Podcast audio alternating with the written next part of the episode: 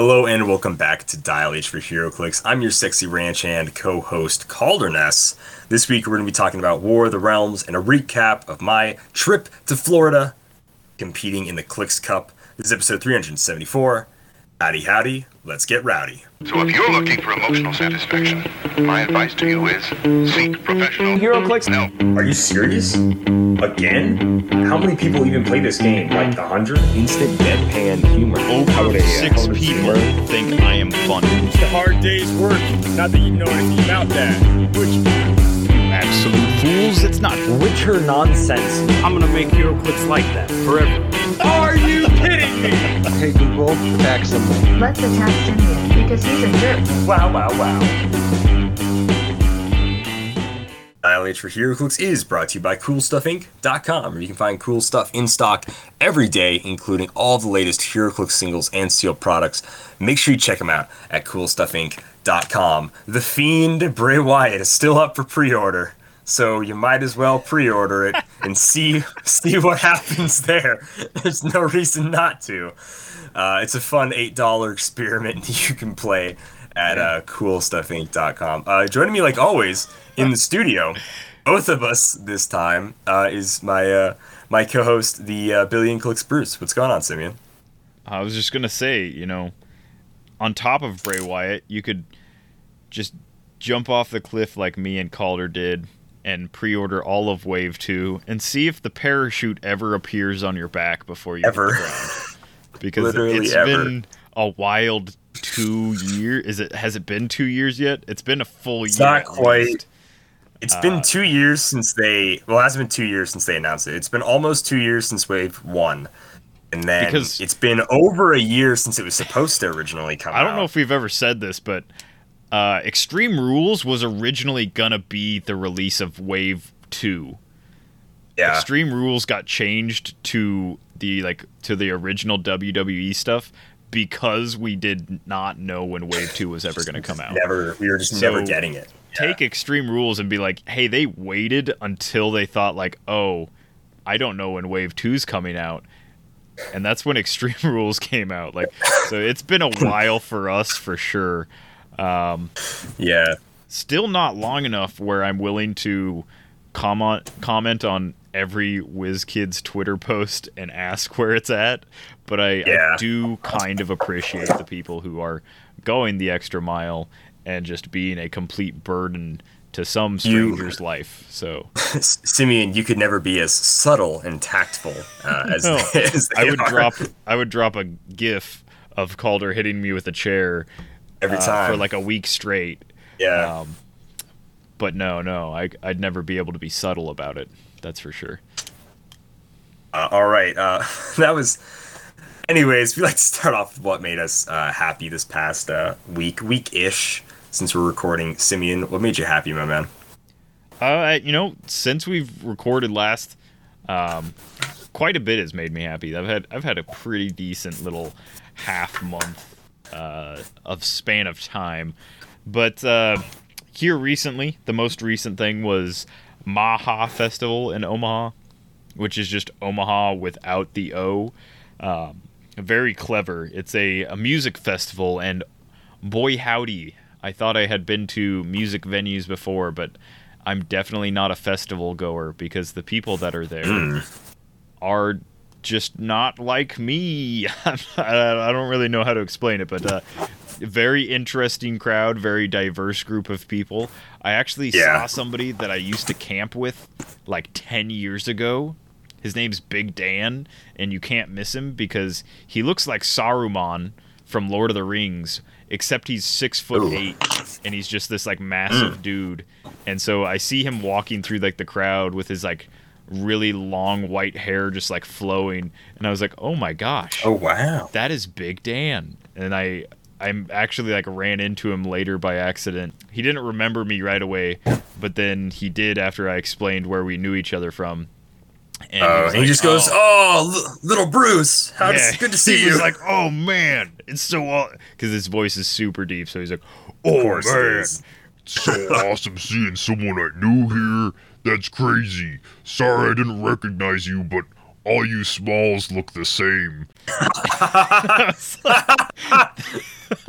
I've never been lumped in with all you smalls, You small. but, but it's it's pretty fun. Uh, but yeah, that, that really made me happy. There was actually some really good music going on there. Um, I did not listen to the the silent DJ dance off. There was like three DJs where you had to put on a set of headphones and then dance to it silently. I didn't listen to that, so I don't know if that was any good. But the live music was pretty good, and that, yeah, makes- that made me happy.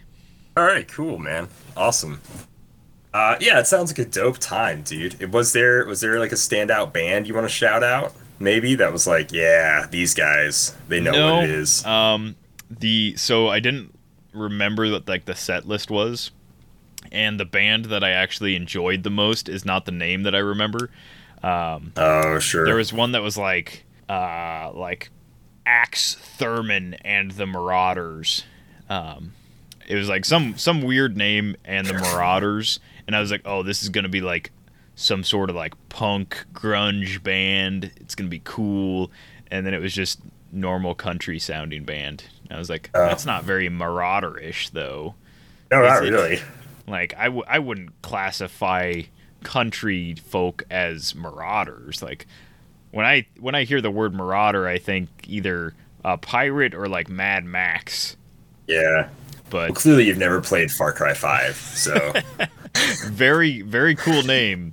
Um, just not my jam.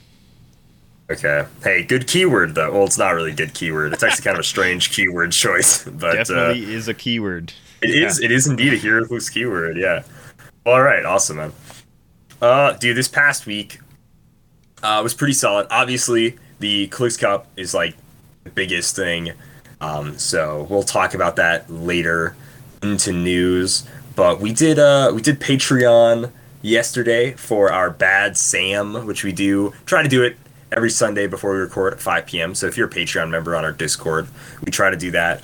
But uh, after we finished up Bad Sam and all that wrapped, there was like, you know, I wasn't gonna record the other night, so we were just hanging out. We talked for like five five hours, and uh, yeah. just I checked was, it on the Discord randomly, and yeah, there was still like six people in the channel, and I was like, oh man, either something's wrong with Discord or like they're still just having a good time. Yeah, like yeah, dude, we just we just we were just having a good time and just like chatting about everything. It was cool because it was uh uh Rick, uh, it was Jackson's birthday. So that was pretty sweet. And I was like, "Oh man, I feel a little bad that like we made you like hang out with us for 5 hours for your birthday." But no, he's like it was cool. So I don't know if we can just insert happy Arabian birthday here or not, but uh we'll see. We'll see what happens. But yeah, that was really cool.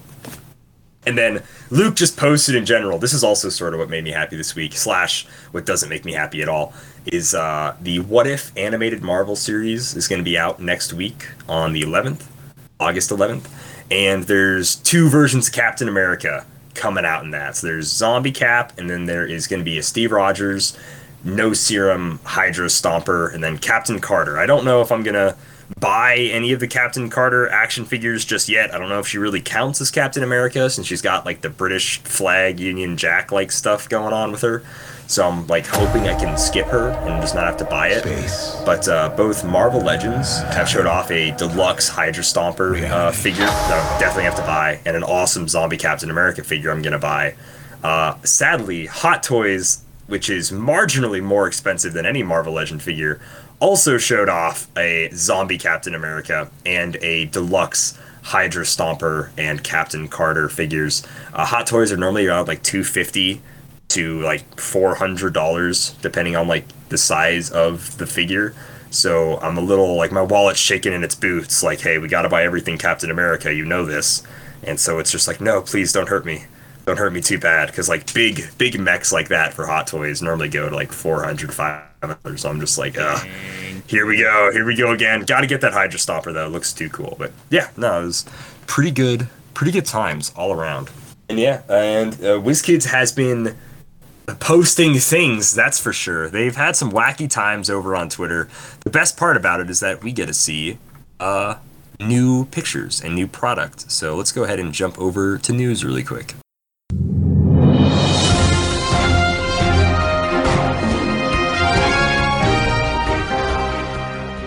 So, you guys talked about the Kree and the Scroll. Yes. lady, right? So we need to talk about um, of the scroll. Uh, probably just generic Kree soldier, but who yeah, knows? some dude. We need to talk about Loki. So we, we get to see this uh this Loki. They say retweet this image of Loki and we'll show you a never before clicks to character. The more people who do, the spicier the reveal. So I think it ended up getting over a hundred retweets, which by the way, it, I thought my caption was quite funny, but it was like, oh, retweet for HeroClix? Yeah, this is the illusion of choice. Like, there's no reason, no way no one isn't going to retweet that, WizKids. Um, but anyways, what it ended up being was Crusader, daughter of, in a what if, a what if story, the daughter of uh, Rogue and Captain America, who is also somehow worthy of Thor's hammer. To be fair, both of those characters were worthy at one point in time, so I guess it makes sense. Um, yeah, like she looks cool. I didn't I didn't realize that was a what if. Didn't realize Captain America had a daughter with Rogue um, in a what if story. It's like that's interesting. I knew he had like a what if story where he gets with Jessica Jones. They really they really uh deal out my man Cap to some uh, not choice females, if you ask me. Um, but uh, it is what it is, and it looks like a cool figure. I'm excited to see. I like Crusader, cool name, you know, like hammer shield, like ballin', ballin'. Can't wait to see what she does. I'm gonna assume if it's like so that Loki was a picture of Loki from the War of the Realms set. Uh, I assume she's also from War of the Realms, but she may be from Empire, just because of like Empire's whole wacky, oh, all sorts of wacky stuff. But War of the Realms having a heavy, uh, what's it called, Asgardian theme, it would make sense for someone with Thor's hammer to potentially, sadly, probably be a chase. Maybe. What if people with Thor's hammer could be like a chase theme? Um, and there were a lot of people that retweeted it, so that's the only reason that it makes me think that it's like chase or super rare rarity at the very least, you know. Just because, uh, hey, would- we wanted it to be spicier. based on and- sculpt. Uh, oh yeah, sculpt too. like so it's got an effect uh, if you haven't seen the image it's got an effect similar to the captain america chase ghost rider who's like whipping his like chain in like a circle kind of thing. Mhm. it's got an, a similar effect to that um, and then i mean it's just a cool looking 3d rendering but yeah i don't know. As far as like whether it's a chase or just like a real cool super rare hard to say because they have stepped up their game on like super rares. Um, but yeah, that being said, like it's weird because yeah, we haven't seen all of Empire. They have not released like a full set or like a um, similar to like how Rise and Fall had the poster with like the entire set. oh yeah, the entire Yeah. like figure sculpt rendering. We haven't seen that for Empire, so it is slightly up in the air whether these two. I'm assuming Asgardian related or Asgardian adjacent characters are either in War of the Realms or in Empire. It's cool either way, I guess. yeah. So there was that they showed off on Twitter. They also showed off what was it here? I'm just looking at that sculpt again. Man, it's so cool. Like that's got to be like chase chase level sculpt. Uh, you guys talked about Jaro, and I think that this this was the only new thing they talked about. So then we got to see uh, War of the Realms pictures. So Yeah, we, we get to see the box art. box art. Man, Yeah. look at that uh, chic, low quality slash uh, what do you call it? I don't know. Pop art. Like Pop it's like, art Thor. Yeah, Kind of like uh yeah, kind of like It's, it's not really low quality. It's just like no, a flat like art. not style. necessarily minimalist, but simplistic. it's, yeah, yeah, not like yeah, very something simplistic. like that. Yeah, it's kind of it's kind of But it- pop art, kind of like old style comic It's- reminiscent, but Like uh, how the Wonder Woman kind of looks, I guess, in the Wonder Woman booster. That's you know, true. where she's kind of like a shading. oh, like, you know what it is? flatter. Yeah. It's the exact opposite of the images from the Dice and token pack. because Dude, are the Dice and Token Pack are like these 3D renders that look like a bad mix of like terrible anime and like Alex Ross painting like you stuff. told me like, they look so bad. if you told me the Dice and token pack was like a new set list of like League of Legend characters or something Yeah. like that, like some like Fortnite came out with like these like characters, I would not be surprised because yeah, it's it's a very like fully 3D rendered. uh Look how many strands of hair I coded into this person's Yeah. like visage Dude. kind of thing. Um, that like uh Valkyrie and like Loki are just the, the big offenders here. They look so bad. Ugh. Some big old anime eyes on them. I don't know. Creepy. Daredevil with the glowing blind eyes. Like, why is his, Yeah. why- he's blind? Why are his eyes glowing? Did he get some sort of like vision beyond vision? Is he I Heimdall so I actually Is that it? I think he actually I think he actually is Heimdall powered. Oh. I actually think that's his thing. that makes more sense then because I think HeroClix Taiwan made like a uh, post. Yeah, that's what yeah, that's what I kind of saw too. Okay, that would actually yeah, that'd be interesting for sure. Um, but speaking of the Dice and token pack, the dice kind of look like a snowflake-ish kind of thing. I don't Yeah. really know. It's it's like a I don't know. It's three lines that form like a kind of triangular pattern, and then each one has what I can only describe as like how I draw a pine tree on top. Um, it's just a lot Yeah. of lines. It's it's cool, but it's it's a lot of lines. Uh, the the actual images on the tokens, as we said, are like super realistic 3D. Well, not super realistic, but Oh yeah, I don't know about super realistic. super like 3D Slow generated uh, kind of imagery. And it, there's one of the Daredevil that's in the set, and I'm pretty sure that these are f- like variants from the War of the Realms. Uh, Yeah. They're variant covers. I'm pretty sure. Uh, so one's Loki doing some magic stuff, holding a staff. One is Malekith just grinning like a big old jerk. One is Valkyrie with like a war face and an uh, sword. Let me see your war face. Ah.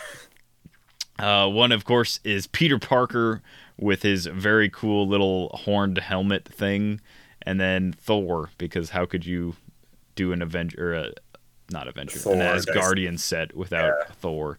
Um, but yeah, I actually I don't know. I actually kind of like this Dice and token pack. The color scheme's different than what they've been doing. Um, it's not particularly cool. I don't particularly like the color scheme, but it's it's at least different. It so doesn't like uh it doesn't fit Thor to me. Like this is a very Joker Joker color scheme with like the Yeah, purplish like- green. I guess maybe, maybe like I don't. Maybe War of the Realms. They were like I don't know. Is it like nuclear, Yeah, I don't know. nuclear mud? Is that what Yeah, it's it's very that why they went strange. to war? Because that's like the color scheme. Uh, a lot of neon green and brown. I think what's brown. a little interesting about this Dice and token pack is that none of the tokens are flipped over, and Oh, then you see a pog on one side. They've been doing true. that kind of recently, so big uh big speculation here. But does this set have no bystander generators? I mean, it'd probably be not, like the but first in it would while. be- yeah. Yeah, that'd be pretty crazy, because we have kind of come to like expect that a little bit. Um, Right, It is yeah. possible that it's just newish enough, like because this is still This is just a um, unreleased digital out. Yeah. mock-up. This isn't like yeah. yeah. This isn't like a physical yeah posting of it. So it's it is possible that later down the line we'll see a bystander at some point. Yeah.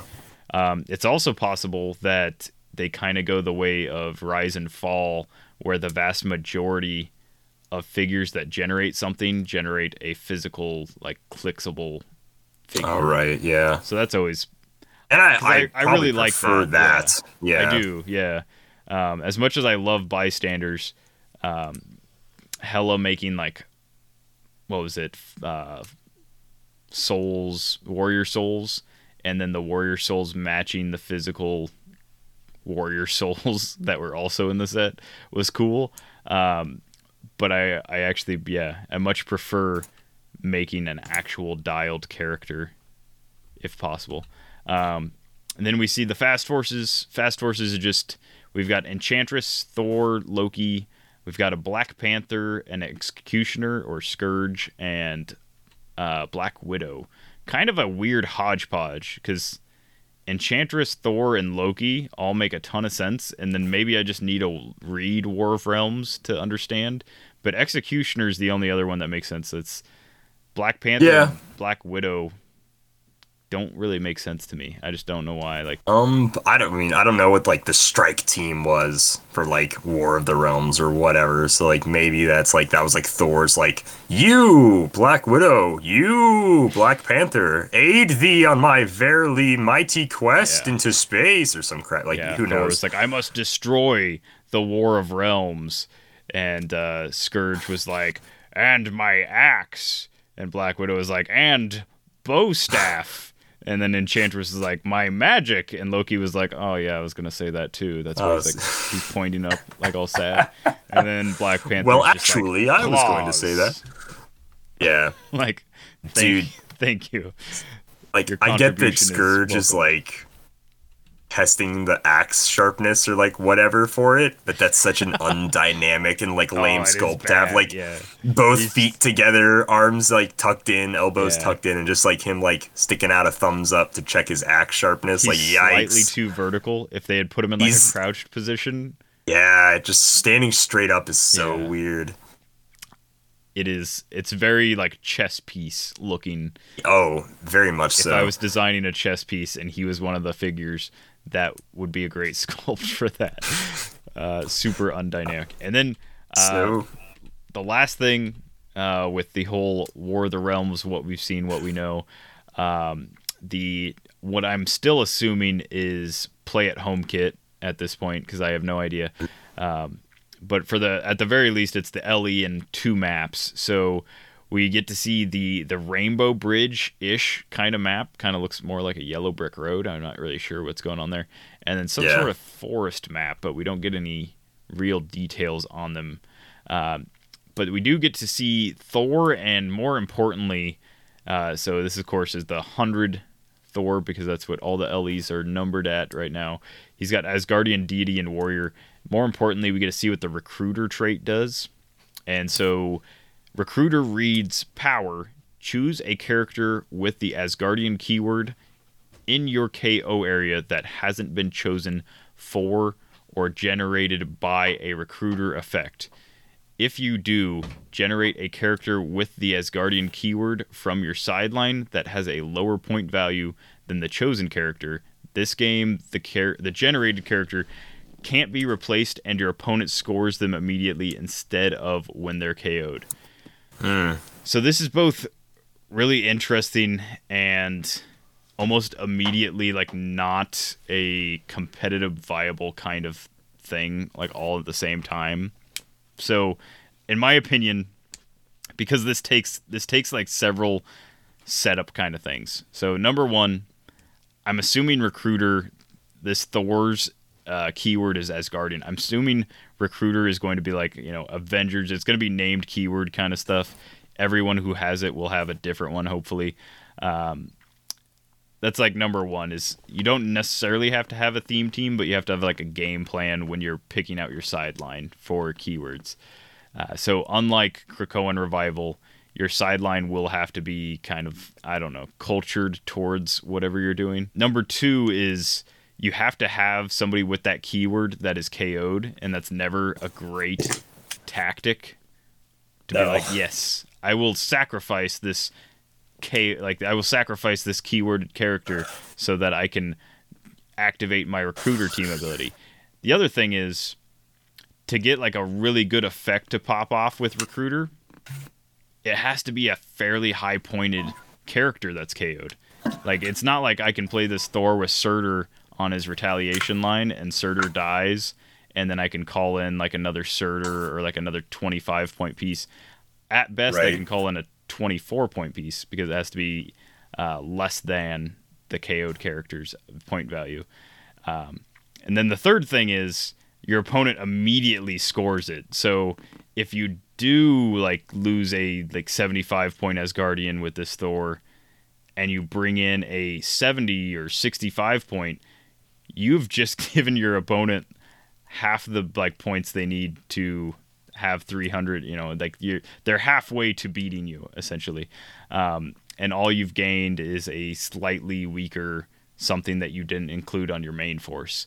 So while i think it's a really cool trait and it's a really cool mechanic i think it is specifically casual and that's fine. Um, it'll be interesting. It'll this seems more like a rally to me than rally does, to be honest, because this actually this could actually like rally like Yeah. the the troops kind of like in that kind of way, you know.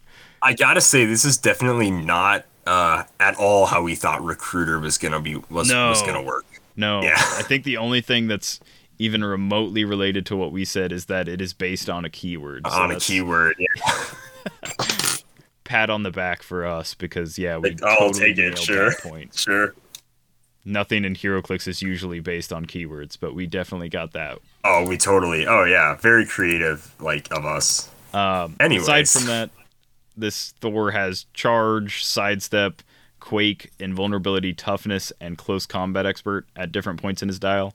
We don't get to see his dial or his point value. Um, if he's like 40 or 50, I think that he's worth picking up.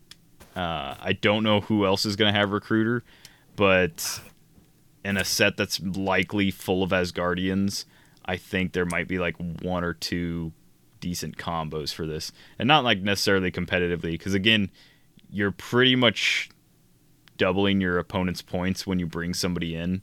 They just instantly score whatever you decide to bring in, and that's I don't know. That's like It's that just, uh, upfront cost no one ever wants to pay. Like this is like the opposite of an ID card, where it's like they might be able to score an ID character versus just like you just you instantly score. I'm like, ah, dang. I don't know if I want to bring like that's when you have to look at like, okay, how many figures have died? Because you could power action bring somebody in and then get over like in a 300 point game. You could like do 400 points and then be like, oh, uh, mercy rule or like whatever. I instantly lose. You know, like like that'd Yeah. be pretty awful. Uh, anyways, dude, I like that the store's powers are as if he's like Voltron amalgamation of like the Warriors 3, Sif, and Balder. Because like all his powers, like so his sidestep is Balder the Brave, leads us to battle. Is Quake, my friend, the Vol, Vol voluminous Volstagg. You know, and like fighting alongside Lady Sif. Fandral saves the day. A blow worthy of the mighty Hogun. Like, first of all, you're the mighty guy. You're the mighty Thor, but okay. yeah, Hogun both the mighty, but it's like and the mighty guy. Yeah, yeah, like what? so it's super weird that like all his power names are based on like his like friends. Uh, also, he leaves Loki out of it, which is hilarious. Um, but it's just like, is this maybe- like, is this Voltron Thor or something? Like, I think I've I figured out what War of the Realms is. So the Okay. Warriors three and Sif become like the Captain Planet cadets, and Thor go. becomes Captain Planet. And so yes, you know Sif is Yes. like uh, rage, and Volstagg's like hunger, and Hogun's like uh, mace, and Fandral's like I have a sword, and I've been portrayed by two actors. you were And, you were uh, so close. Thor- you almost Thor had something going there, of, like, their their beam of uh, hope or whatever, and comes to save the day. Yeah, that's exactly that's got to be Sure. what the the storyline is. Clearly, I'm glad you figured it out, Detective Simeon. Like, Yeah, Dang, put good it job. together. I've cracked the yeah, case. you really have. Uh, all right, so that is uh, that's pretty much War of the Realms, and then that's pretty much news. Uh, tentative release date, I guess, is going to be December of 2021. Uh, man, without having a set, we're into August, so we got four months till December, which means Empire's coming out in between whenever Rise and Fall comes out.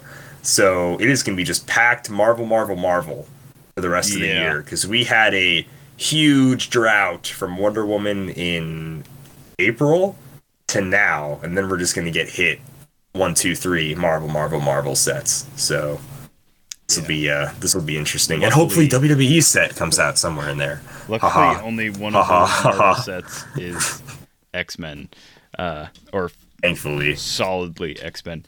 yeah. And then, yeah, before we close news, I do want to say, in addition to that, uh, this is just the kind of like a PSA that I've noticed online. Um, hopefully, like our listeners are a, li- a little bit better and more understanding than this, but for some reason, people don't understand that WizKids does not control the tides and the the shipping.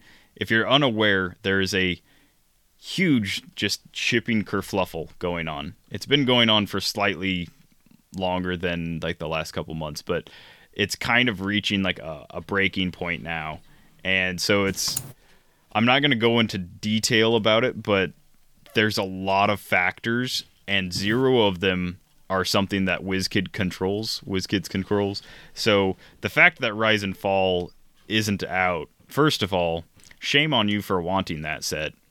Uh, but second of all, the fact that like Rise and Fall isn't out and WizKids is previewing stuff, uh, that's because WizKids' schedule like they expected Rise and Fall to be out. It's not their fault that like it can't get shipped. Like docks are full, shipping containers are full.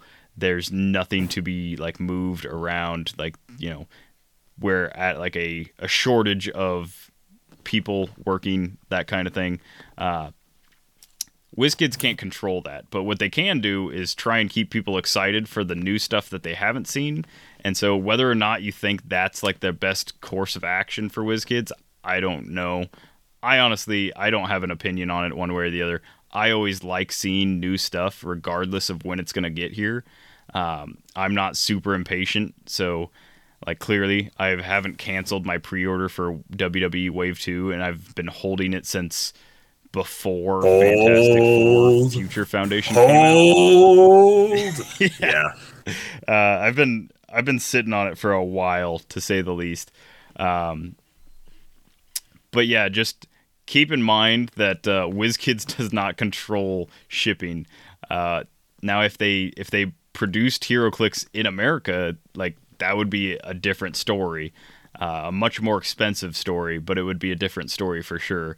Um, but yeah, they they have to ship from other places and those places are all booked up for quite a while. So when you tell WizKids like shame on you for for previewing these things when you haven't released terrible X-Men set, it doesn't make sense because WizKids wants to make money and they just can't because it's just not here. But yeah, that's that's my Yeah. PSA.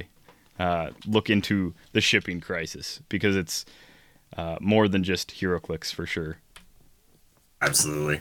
Absolutely. One quick add on while I'm editing. Uh, the day after we recorded, Mr. Kenny Pena, um, who no longer appears to be a Dolphin fan, which is sad, sad for the Dolphin world. He has said that X Men Rise and Fall will be releasing pre release possibly August 18th and normal release August 25th. Of course, he clarifies with uh, dates subject to change, but it sounds like it'll be here sooner than a lot of people have been led to believe. So, Rise and Fall is on its way out, it seems. We'll just have to wait another three ish weeks, so that's not too bad. Uh, all right, guys. I guess this is gonna be the part of the show where I talk for an hour and a half about uh, the Clix Cup. So go ahead, start your timers, and let's let's have some fun. No, um, the Clix Cup was awesome. It was a great time. It was obviously it was hosted by David Newmark, uh, Clicks gentleman, and all around uh, Florida man.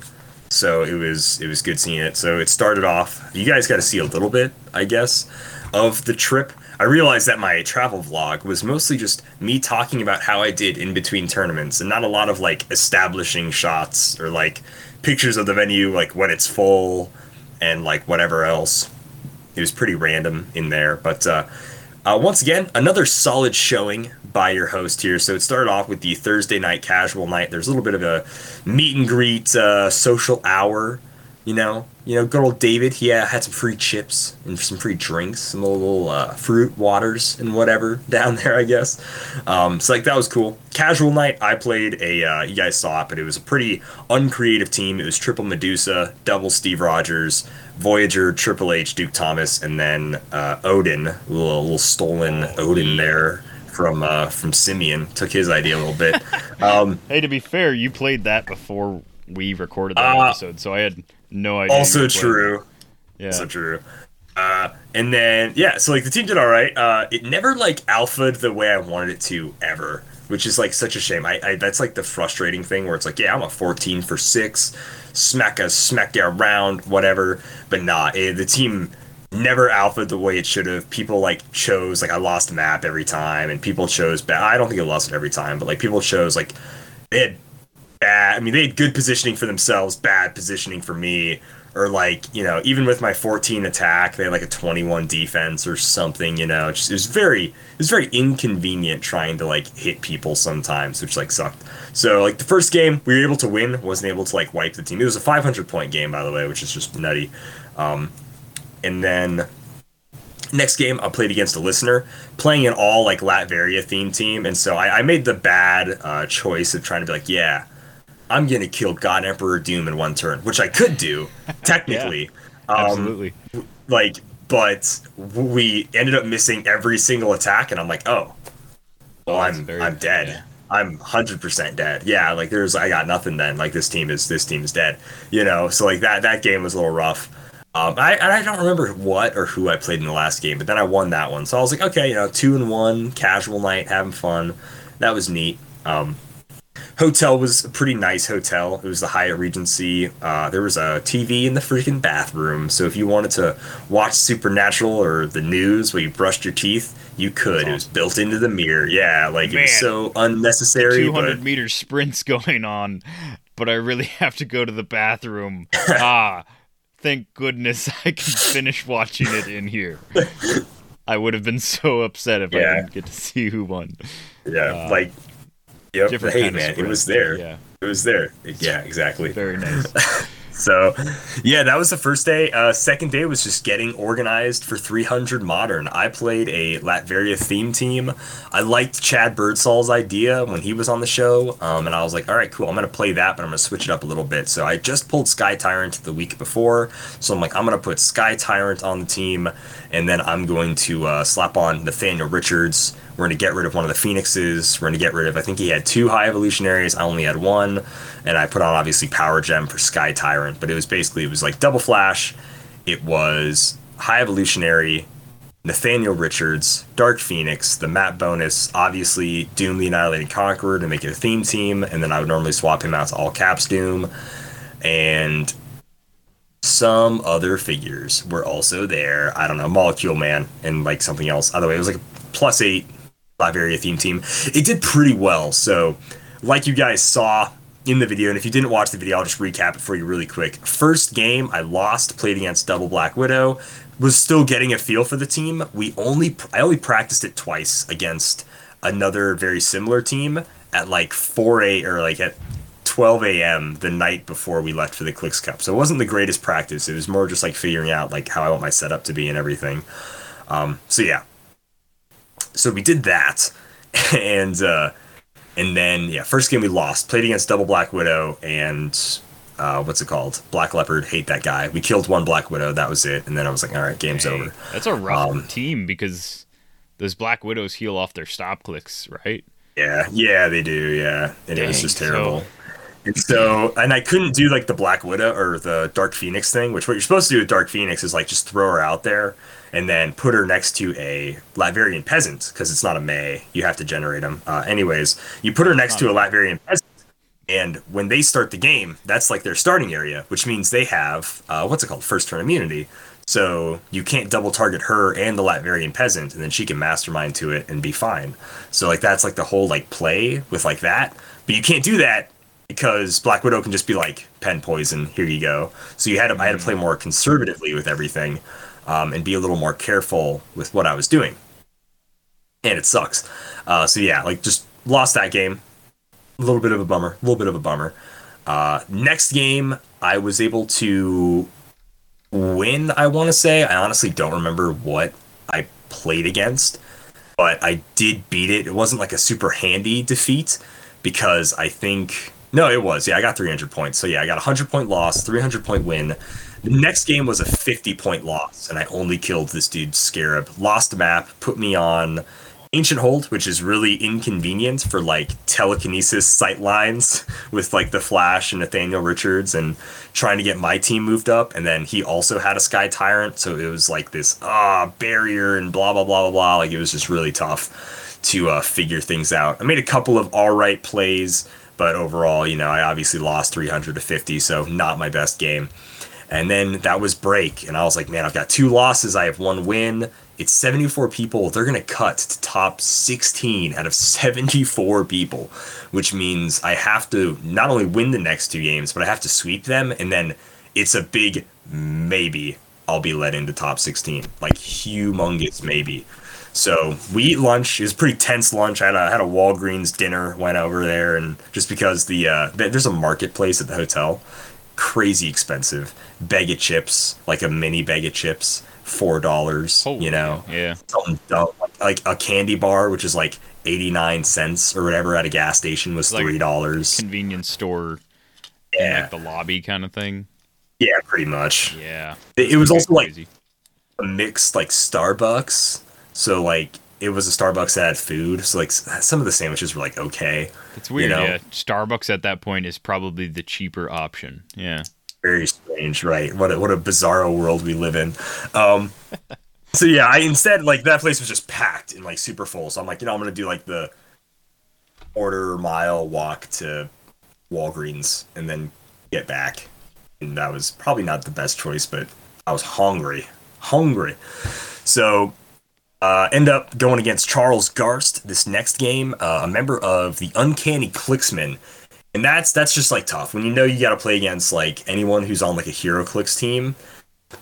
You just know it's going to be a tough like fight.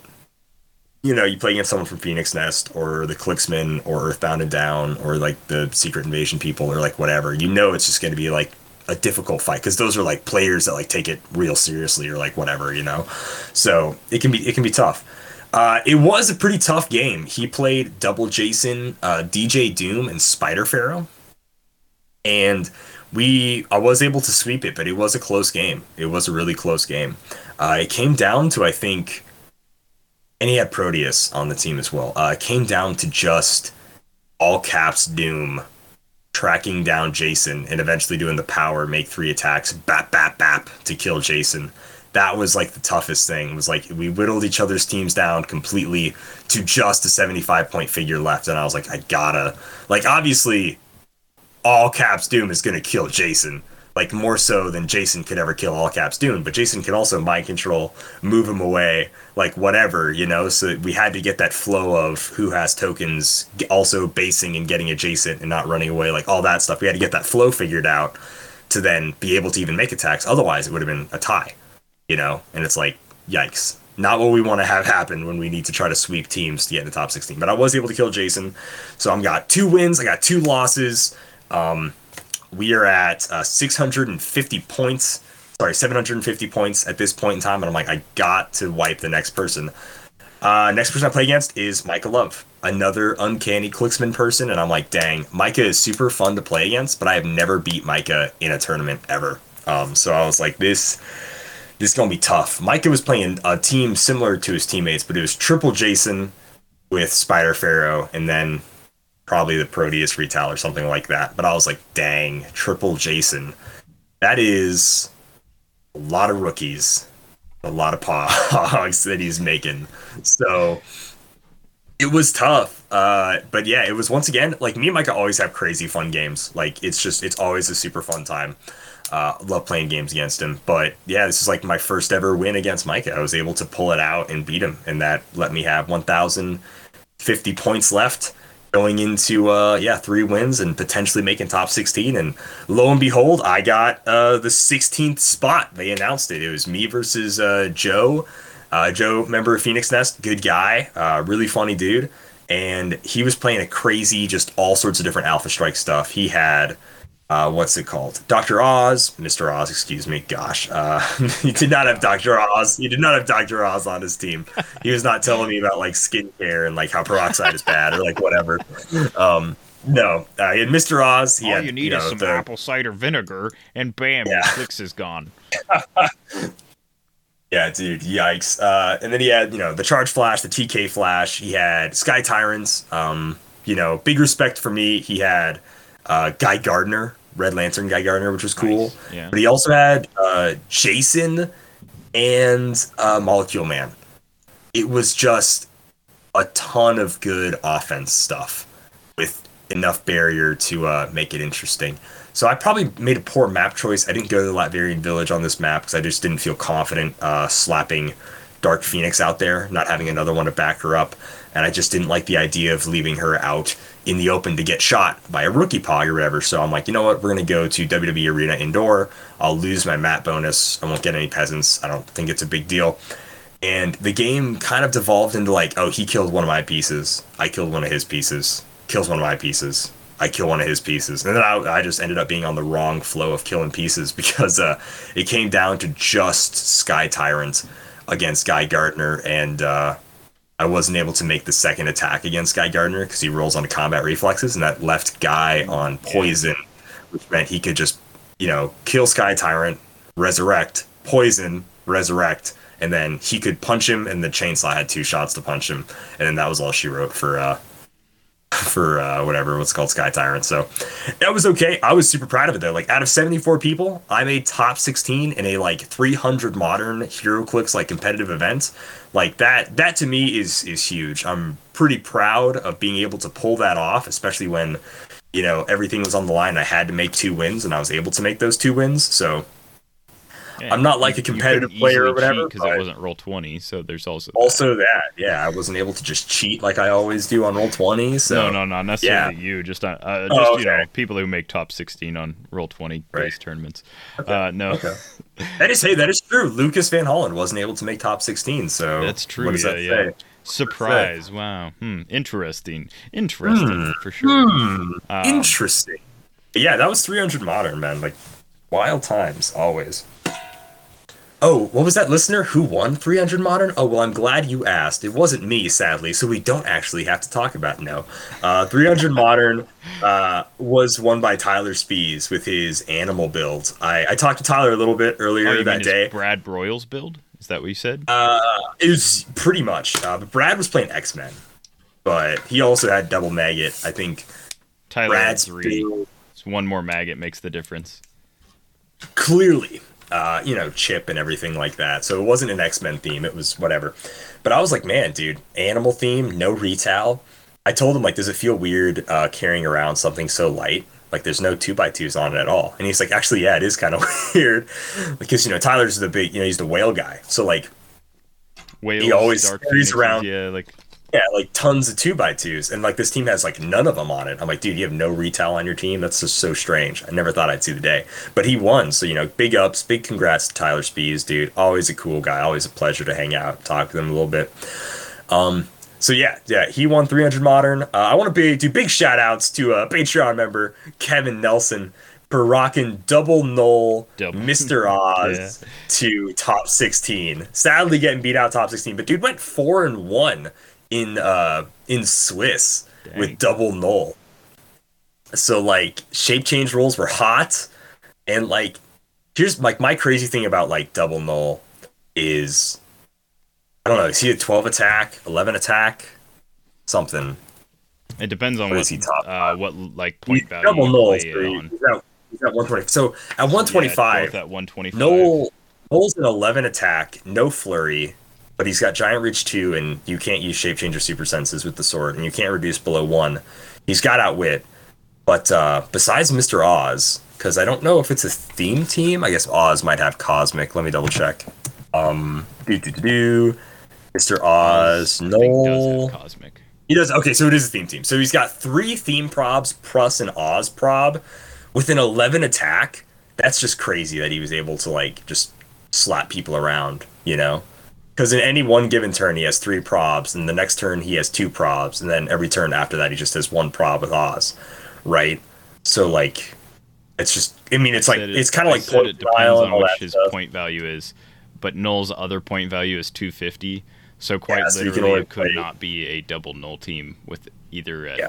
yeah anything other than 125. Uh, so he he had 10 points left over. Was that just like a gem, or what was he? I honestly don't know. I honestly have no idea what he was playing. I don't. I think Kevin might have been playing ten down because I've only ever seen his opponent score forty points. Like he very well might have just been playing ten down because like the Nulls already have like both objects, right? So Yeah, yeah. You're not equipping them with anything else. Yeah. That doesn't make too much sense. But he can either do like a WWE ring, which is very situational if your opponent jumps in there and lets you then jump in there, you know, like, or you're just 10 points down. Right. You know? Uh, so Null essentially has um, like a form of phasing with his uh, free place him within hindering terrain within four squares. So on the right map, he can just go through walls situationally. Um, Yeah. I know, like my the most experience I have playing Null is when we ha- did the Make It Meta tournament, and Oh, I yeah. played my Null with uh, Molecule Man, which was amazing because I could shut down my opponent's like Your other Uh, null, yeah. yeah the I could shut down the other Null and like where they could move to just by turning their smoke cloud into barrier um, with Molecule Man. But yeah, that is double is- Null it is pretty- a This is wild. four to six rollout, and then a five six willpower roll, uh, five six impervious roll top dial, and then negating those kind of things with the necro Yeah. sword. Yeah, Like, it's it's a very solid team, but like, kind of like what Kevin said uh, a little bit is like if he just doesn't make shape change, he doesn't make shape change, and Sky Tyrant goes yum, you know, which sucks. Uh, that's like the crappy thing about like modern right now. Excuse me, but like Sky Tyrant is like, and I know I played one with the Power Gem, whatever. But Sky Tyrant is such a buzzkill where it's like, oh, I charge up, I'm a uh, 13 for six, elite, elite, you know, like whatever, or like a 13 for five or 12 for five. Like it's just, yeah, it sucks playing against Sky Tyrant, man. It just, it just does. Um, anyways, that was uh, that was 300 modern. Always a good time. I honestly, what did we do after 300 modern? I do silver. not even remember. Uh, no, teams. Sorry, excuse me. Teams was the next day.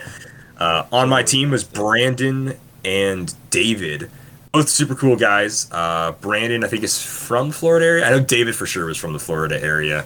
Um, and we were doing Wonder Woman team sealed. I like Wonder Woman as a sealed set. It's pretty. It's really fun. Um, yes, Superman and Zeus exist. Um, yeah, it's it's rough. And then technically, yes, Sky Tyrant is in the set, but like the chases, like, come on.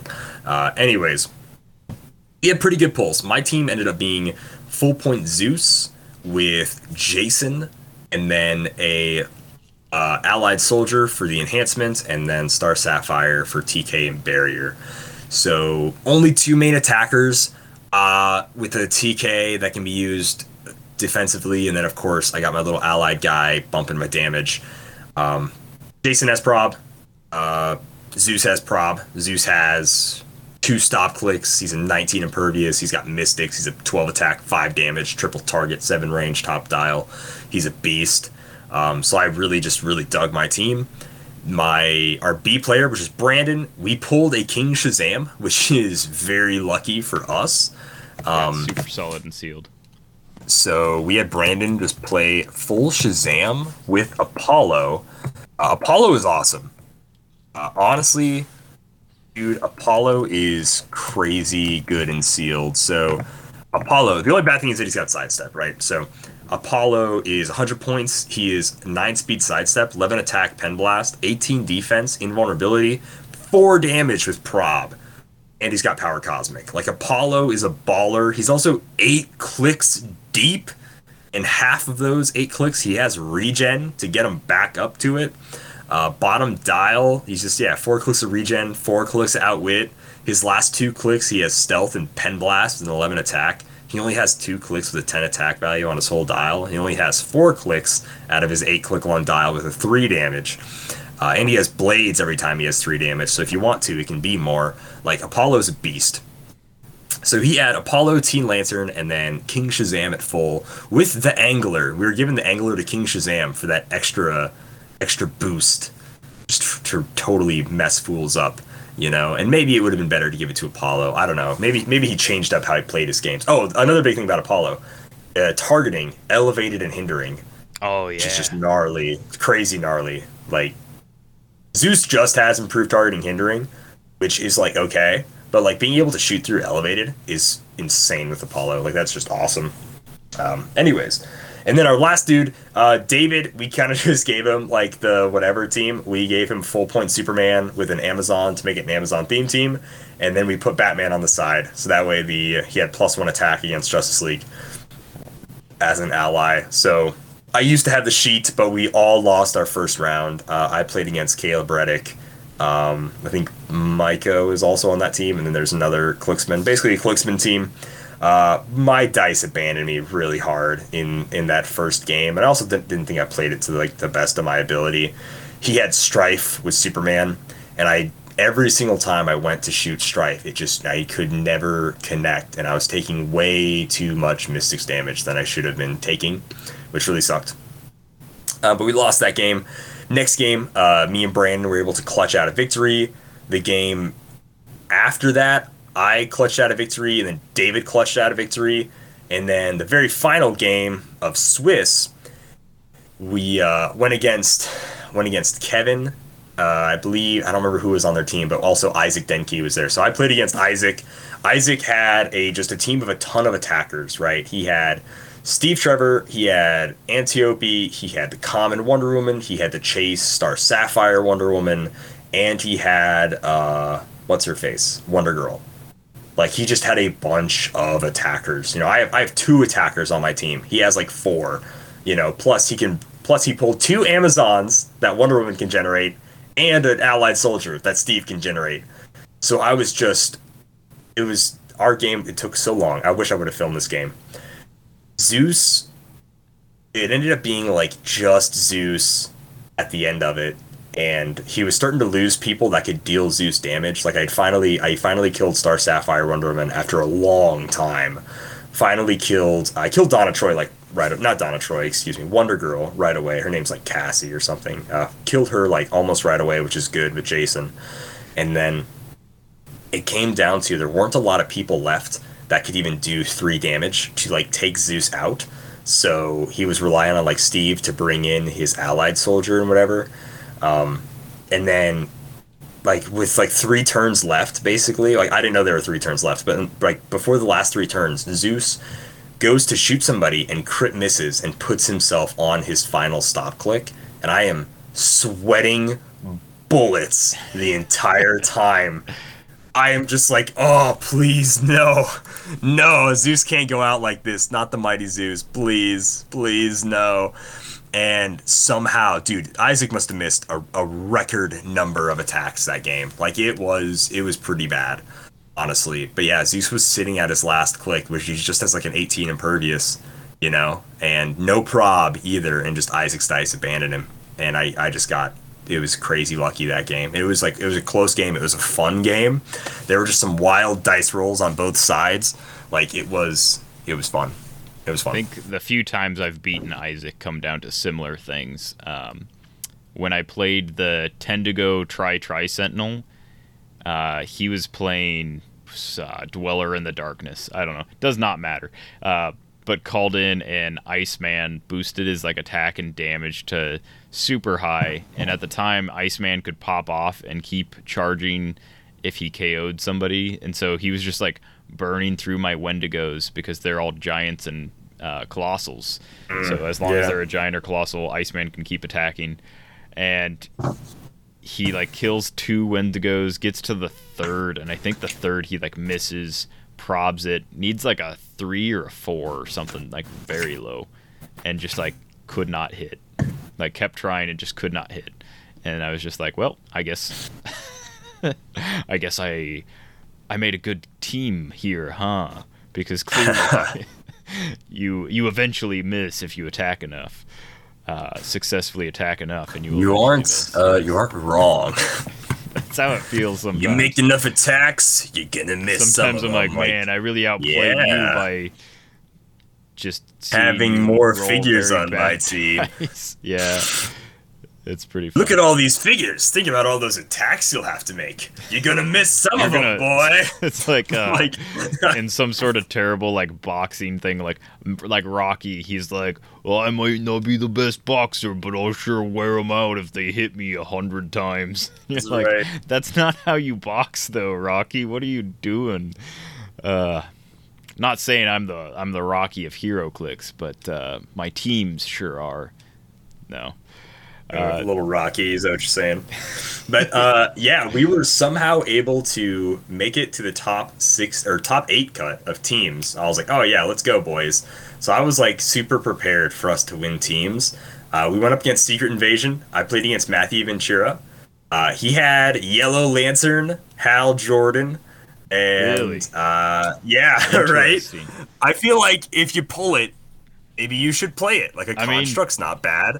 I guess They- yeah, they they were ruling a- the boot correctly there, right? That was Yeah, they were ruling the boot correctly. So, yeah. It had Okay. close combat expert, you know, so it was an 11 for 3 or whatever it is, right, for the boot. Um, so, yeah, like, uh, what's it called? It was a tough game. He also had Antiope at full dial. Um, Teen Lantern. Teen Lantern's very annoying at 35 points with their little one click, one thing of barrier prob from the barrier. Ooh, uh, ooh, uh, whatever. Uh, one point, they just barriered in like Zeus. Like they just completely just did made four barriers and just put barrier, barrier, barrier around Zeus. Um, it's really weird, but Zeus can't fly. Um, Yeah. For whatever reason, it makes zero sense to me. But Zeus just he can't fly. So I'm like, oh, you've boxed me in. So it ended up going to be I needed to make a breakaway roll with Jason. So like when you make super senses, you're like, oh, 50-50.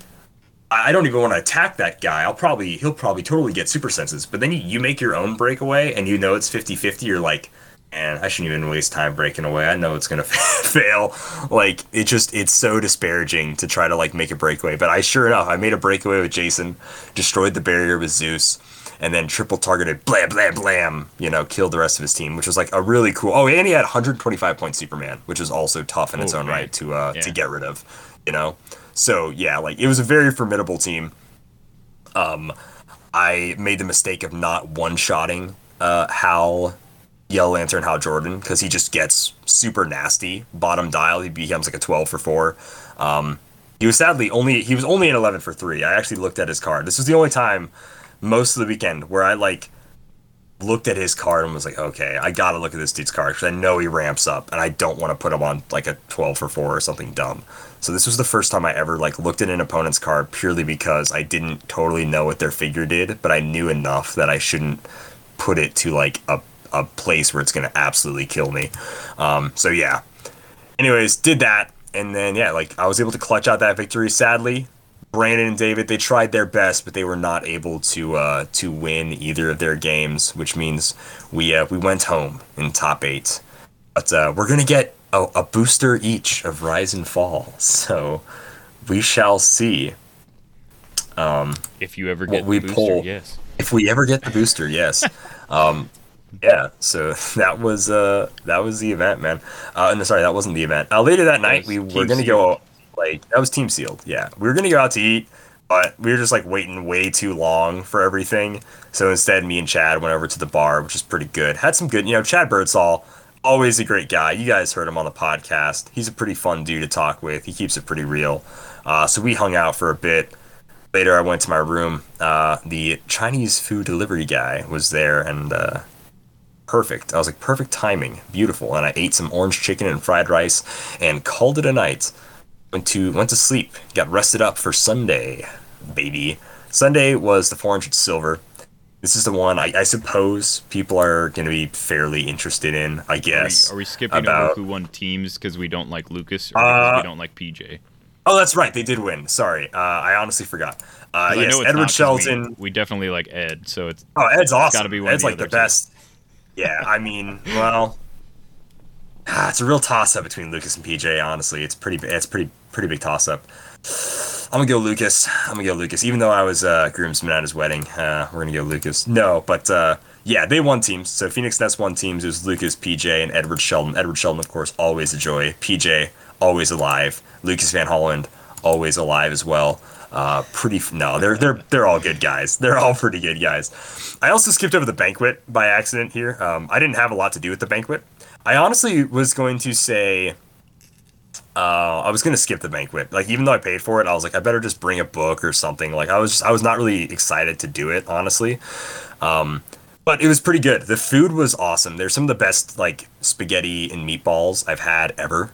Just period. Like it was awesome, awesome food. Um, they did a giveaway for a Sky Tyrant, and the giveaway was who can make a five or like a 400 point Golden Age team with Sky Tyrant. And you had like two or three minutes to like write down a team on a piece of paper. And so here, here was my team. My team was Sky Tyrant at 50 points. Then it was Carnage, Groot, and a Moloid for a uh, for 40 points, and then Power Gem, so that's 100 points altogether. The last 300 points, uh, so for 270 points, I had the Zombies team base, and then uh, at five points each here, we had Electro, Super Skrull, Mole Man, Gladiator, Mobius, uh, and Juggernaut, I think, were the zombies I chose. I honestly don't remember who I chose off the top of my head, but that's what I went with. And it came down to two teams, mine and somebody else's, to win the Sky Tyrant. And I was like, yes, let's go! Zombie team base, baby, coming in clutch. And uh, it, it ended up being a roll off, and I rolled like a four or something. And I was like, well, this is a load of barnacles. Come on, man. Zombie team base is way cooler than like Book of the Skull. No offense to Brandon Chastain or Shistine or however I say his name. Um, but yeah. Anyways, didn't weren't able to clutch that one out. Uh, the main thing about the Clix Cup like banquet dinner was they were doing a drunk two drunk battle royales and they were playing Nick Fury Agents of Shield. Lucas uh, Van Holland and Tommy Lytle got in for Phoenix Nest. Um, they were playing. There's also some other people there playing. Uh, there was uh, Manny Kings, and then there was Charles Garst was also playing. Um, Manny pulled uh, Balls of Fury, so like awesome luck, but like huge instant target on your back Oh, as yeah, far as like definitely. you know battle royale goes. I think probably like the real best thing to pull in a battle royale would be like that Hulk from Oh, yeah, uh, yeah. Agents of Shield, like, either like Hulk or Iron Man, like one of those high point figures. Something that yeah, something that like nobody's or uh that black. Oh wait, that's not. I was thinking Black Panther from Age of Ultron, um, Oh no, from Nick Fury. Yeah, the super rares were really like the bread and butter because the chases weren't like that's not a battle royale. Like the no, chases, the chases weren't ever gonna save you. but uh, they're even worse in battle royale kind of format. They bad. They real bad. Yeah, Um, so yeah, that is a there big was that. Oh yeah, absolutely. Um, so uh, some people got very drunk that night. Uh, it was very funny. uh, I won't say who, but it was hilarious. Uh, it was great. Uh, can- anyway, I yeah, let me just guesses as to people who were commenting on Facebook threads like late that night after Oh, the event. I was like, oh man, these people have been drinking quite a bit. Yeah, dude, there was uh yeah, people were getting a little rowdy, a little rowdy that night. It, was pretty funny. Um, they also did like trivia. We did pretty good at trivia considering our table had way, way less people. There's a part in the video that doesn't make a lot of sense without any context, but uh, Wes Summers is yelling at uh, Matty G here in my um, travel vlog video, and for the context of that is they asked what keywords does the super rare flash from Wonder Woman have, and Matty G got a surprising number of the keywords wrong uh, on the figure that he of course designed, and which uh, prompted uh, that response we see in the video from Wes, which is pretty pretty funny. Um, yeah. So I, I was pretty lucky. I was able to guess all three modern members of Agents of Atlas, which is Amadeus Cho Hulk, Silk, and Kamala Khan from the Fantastic Four set, only because I own one issue of the Agents of Atlas from like a year ago, and uh, yeah, I was like, wow, can't believe I remembered that. Sweet. It was uh, it was me, Kevin, Isaac, and Ed Sheldon were all on a team for like trivia, which is pretty sweet. I think we did uh, something like Team America Forever or like Team Wakanda America or something like I don't I can't remember what our team name was, but it was pretty funny. Um, so I was I was pretty was pretty uh pretty happy about that. Anyways, uh, and then they did like a dice rolling thing where I almost got to like the last like you know, just roll dice, whatever it was, seven or higher, four or lower, like whatever. Almost made it very high there. So I'm this weekend, if we could call it anything, it was Calder almost one weekend. Um, and so I think we can safely now move on to Sunday and talk about uh, Silver Age here. But no, the banquet was a lot of fun. Uh, Scott Crampton and PJ did a lot better job during the banquet than I thought they were going to do. Just being honest here, like I was like, oh wow, like it was actually pretty funny. They did they had a fun game. They did trivia, kind of just like how the Rock Cup did trivia during their banquet. So it was it was cool though. Uh, my team for Sunday. Uh, the I'll tell you the original build and then I'll tell you uh, kind of what happened at the event. So the original build was Ares at 125, Awatu at 30, the Venom Prime at 80 points, Molecule Man at 30 points, Marvella at 15, Reign of Terror at 5, Ensign Crusher at 25, and then uh, Dawnbreaker at 75, and then I just slapped on the Mansion Ring and the H dial because why not? Uh, as I am in line to do my team and get it registered for the events, uh, somebody goes, Hey, can I look at Dawnbreaker's card? And I'm like, Yeah, sure. Uh, they read it and they go, Your team doesn't work. Which is a little like disparaging to hear, which. It's like, Oh, well, can you explain it? I guess you know they're just like, oh, your team doesn't work. And I'm like, oh, that's very cool. Thank you for saying that. Can you explain your answer though for the class? Uh, so Dawnbreaker reads choose a. It's like it basically it has to be an opposing character, an opposing figure that generates the bystander. Ares says an opposing force generates a bystander next to a character, which really sucked um, because I had practiced with this team this way with Dawnbreaker. Um, you know, and it's it's it wasn't totally on me because I was stealing the idea from Kevin, and then, you know, I I talked with like Lucas and stuff about it, and I was like, hey man, like. I like I told you what the team did and everything is like you know like it, it just it is what it is like and then it as you're in line Oh, because yeah, So whenever an opposing character generates one or more bystanders, so the keyword is opposing character generates the bystander, and Yeah. Ares is opposing force instead. So since there's not an a there's not a specific character that's generating it, according to Ares, Ares says, um, let's see, when he uses it, succeeds allied soldier or a German soldier bystander. If you do, an opponent also generates. So, yeah, Ares gives an opponent a yeah allied soldier or German to generate. Yeah, that is a very specific, and I I have to imagine the person that asked to see Dawnbreaker's card had already looked at that like combo because there's no I- I way I would have noticed so. that. You know and I, I don't want to blow up anybody's spot about who it was. It was a member of phoenix nest and there were two other members of phoenix nest this day also playing a mission points build. Similar to mine but not using uh, dawnbreaker so i assume you know being the think tank that that team sort of is or most those teams are yeah passed around Yeah. at some point. definitely. Yeah, and so me not being a member of the inner circle or privy to that information just didn't get it. So it like so like that honestly um uh took like the wind completely out of my sails. I was like oh well then i can only kill one pog a turn and i you just can't you can't win that way. Not with ares. Like you just you can't do it by killing one pog each turn. Like i can try it'll be marginally slower because before you would always win on like turn seven or eight or like whatever. Like just fact. Like if you kill two pogs every single turn based on how mission points go and like the ramp up and everything you would always win on like turn seven or eight. Um and instead like halfway through i'm just like oh geez i don't know what to replace 75 points with because there's just nothing that works with this team the way it should work so i I end up just putting DJ Doom on the team with a full set of sideline Dooms because that's never bad, I guess. Um, and we just we're gonna go roll into play. I honestly wanted to drop out. Like as lame as it sounds, like my team just didn't work the way I wanted it to. I was like, well, this Yeah. this sucks. You know, it just it just completely took the wind out of my sails, and I was like, well, I kind of don't want to play. You know, it was Sunday. It was after three long days of like playing HeroClix. You know, I was just like, maybe I could drop out, take a nap, go to the hotel gym or whatever, walk around, go to the pool or like something, you know, and just not play. Like that's like that's sadly like that's not a good mindset to have for anybody ever.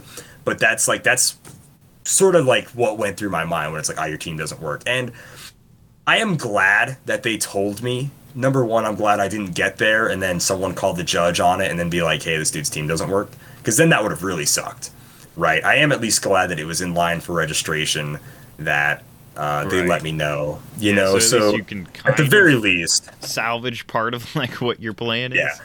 But yeah, it, yeah, it's very disheartening to have an idea and like have even practiced the, like the idea and then be told like right before you expect to play. it's already like Yeah. a pretty stressful time when you're uh, getting like you know your team like you know ready to go against your first match and see where your pairings are and stuff i imagine that's pretty not necessarily earth shattering but it's definitely like no, yeah, I wouldn't. I wouldn't feel bad if I was just like, I'm gonna bounce. I think uh, Cartoon Network has like a Courage the Cowardly Dog marathon. I'm gonna go catch that.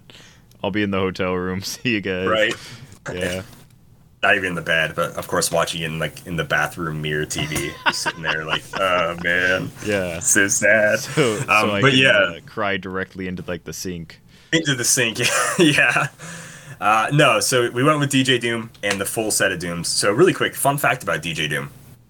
Because how his replace effect works at the beginning of the game, you can play him, equip him with the time platform, all that jazz, swap him out at the beginning of the game. The time platform will drop wherever he was. Then you can have the other Doom pick it up. Power action pick it up. Just because of how like replacement effects work Yeah. and uh, equipment is, which is really cool. Yeah. Um, so first game, uh, I played against a. It wasn't even a theme team, I don't think, but it. They still beat me with map because my team's not a theme team either. But it was like double King Shark and like double Black Manta and Blackbeard. It was like this very water heavy team, which is why it was weird that they put me on the ROC states map, the Crystal Underground Cavern or whatever. I'm like, there is Oh, water, and it's a pretty like- big. St- Okay. like stretch, but not. It wasn't like, and I don't know if Flashpoint Flood is legal anymore or whatever, but like not like a map like that or something, you know, which I thought was strange. But, anyways, I was like, well, I'll I'll try to do what I try to do. I I swapped out to all caps Doom. No, actually, no, I didn't. I actually rolled like a a two and a five with DJ Doom, so I was like, okay, I think I'm gonna keep this.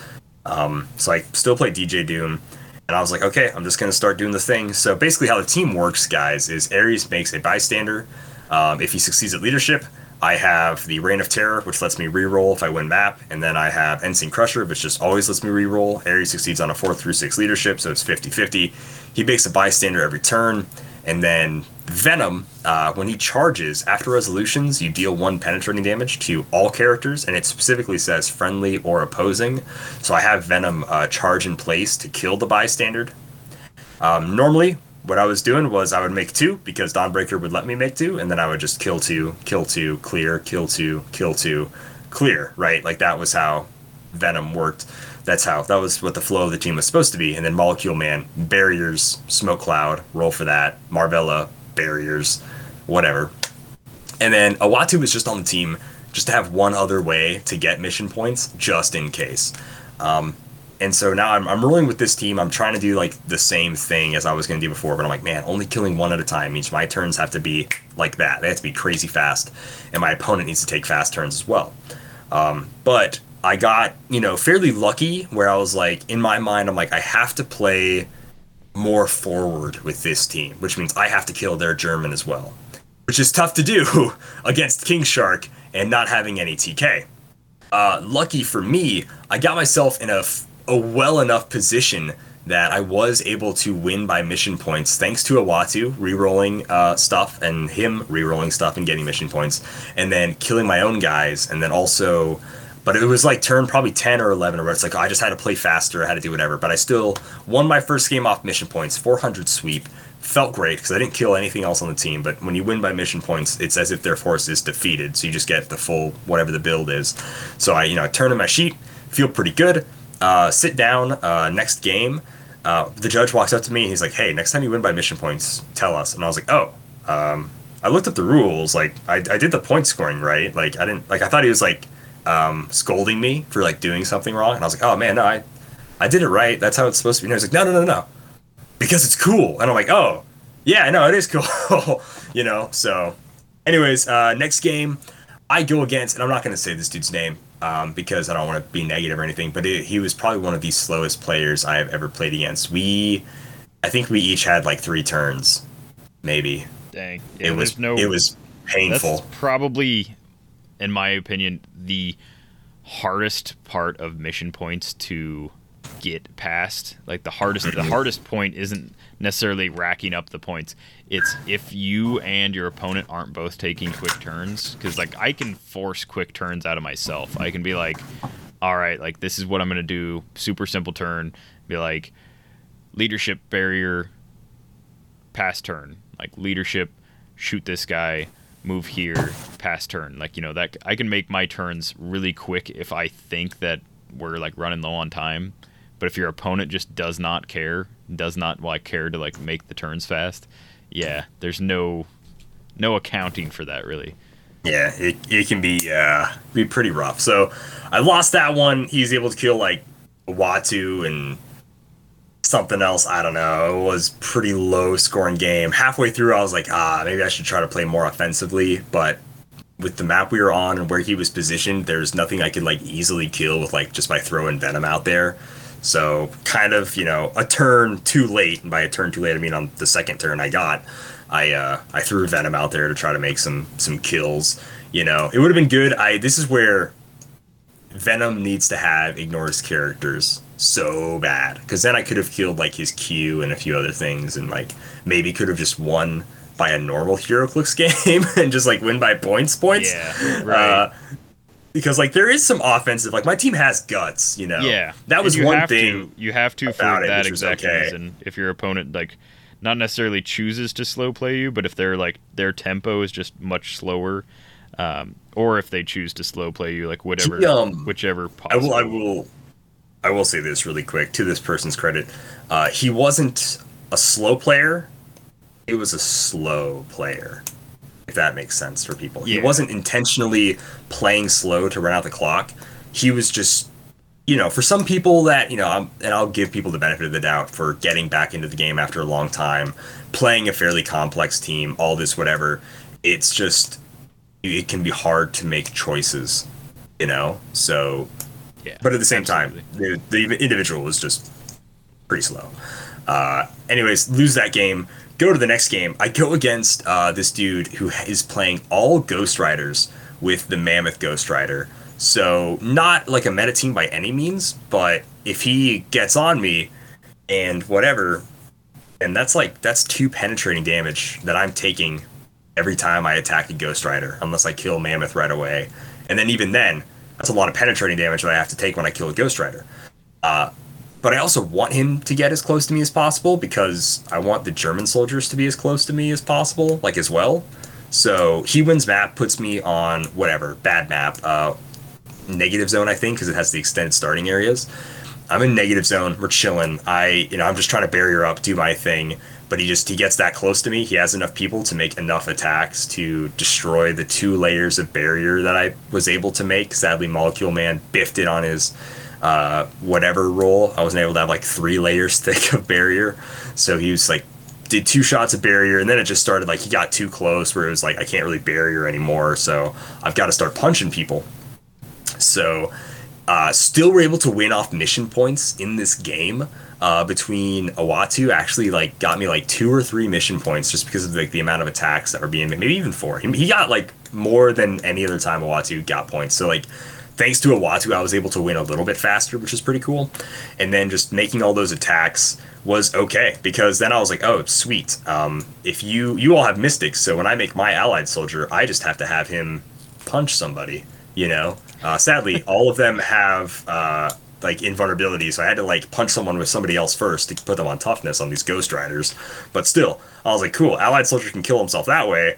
That way, I don't have to like worry about placement with Venom and the German soldier. I can just send Venom out to kill the German soldier, swing on something else, and then it totally works out pretty well. So that just goes to where like my opponent played forward and I played forward instead of just the turtling mission points type normal what the build is supposed to be where it's like solitaire you just turtle up you kill your own guys you get mission points you win eventually um, so like just because of how my team had to change i had to change my playstyle lucky for me uh, having something like venom on the team uh, honestly ares in his own right and then of course freaking dr doom uh, led me to have quite a solid amount of offense. Not like the best offense, no way at all. But that Venom is very good. I mean, a 10, he's a full speed charge. He attacks and he deals a penetrating damage to everybody next to him after resolutions. That Venom is awesome. I like that Venom a lot. Um, he's like old school Shredder's tech almost. I shouldn't even say old school. They rotated not that long ago. But whatever. But still, I mean, yeah, ping. It's Ping uh, damage. New tech ping damage or Yeah. old old tech new fig. Yeah. basically. So I ended up getting uh, two mission point wins, two losses that day. I felt cool with it. Um, apparently, like I now hold the tournament official tournament record for mission points wins, which is really really cool. I'm very excited I was able to do that. So like that's awesome. Um, and I like I didn't think I honestly didn't think it was like a crazy big deal just because I've been looking at mission points and like have I've kind of like feel like yeah Ares is pretty viable and like obviously two other people thought that as well. Um, they didn't do as well as I did, but uh, still they like they knew it. So I was pretty happy with that. Uh, Joe uh, Pangrazio put some articles up on Clix Nexus about it. Sort of haphazardly mentions me, which I'm like, all right, cool, whatever. Just have the most wins. It's like whatever, you know. I, I know, I know, no one wants to give Dial H the No time big of day, deal, but that's but that's okay. I will say, Kind yeah, of a big uh, deal. Yeah, Clix Nexus did did name drop Dial H, uh, as well as Calder, of course.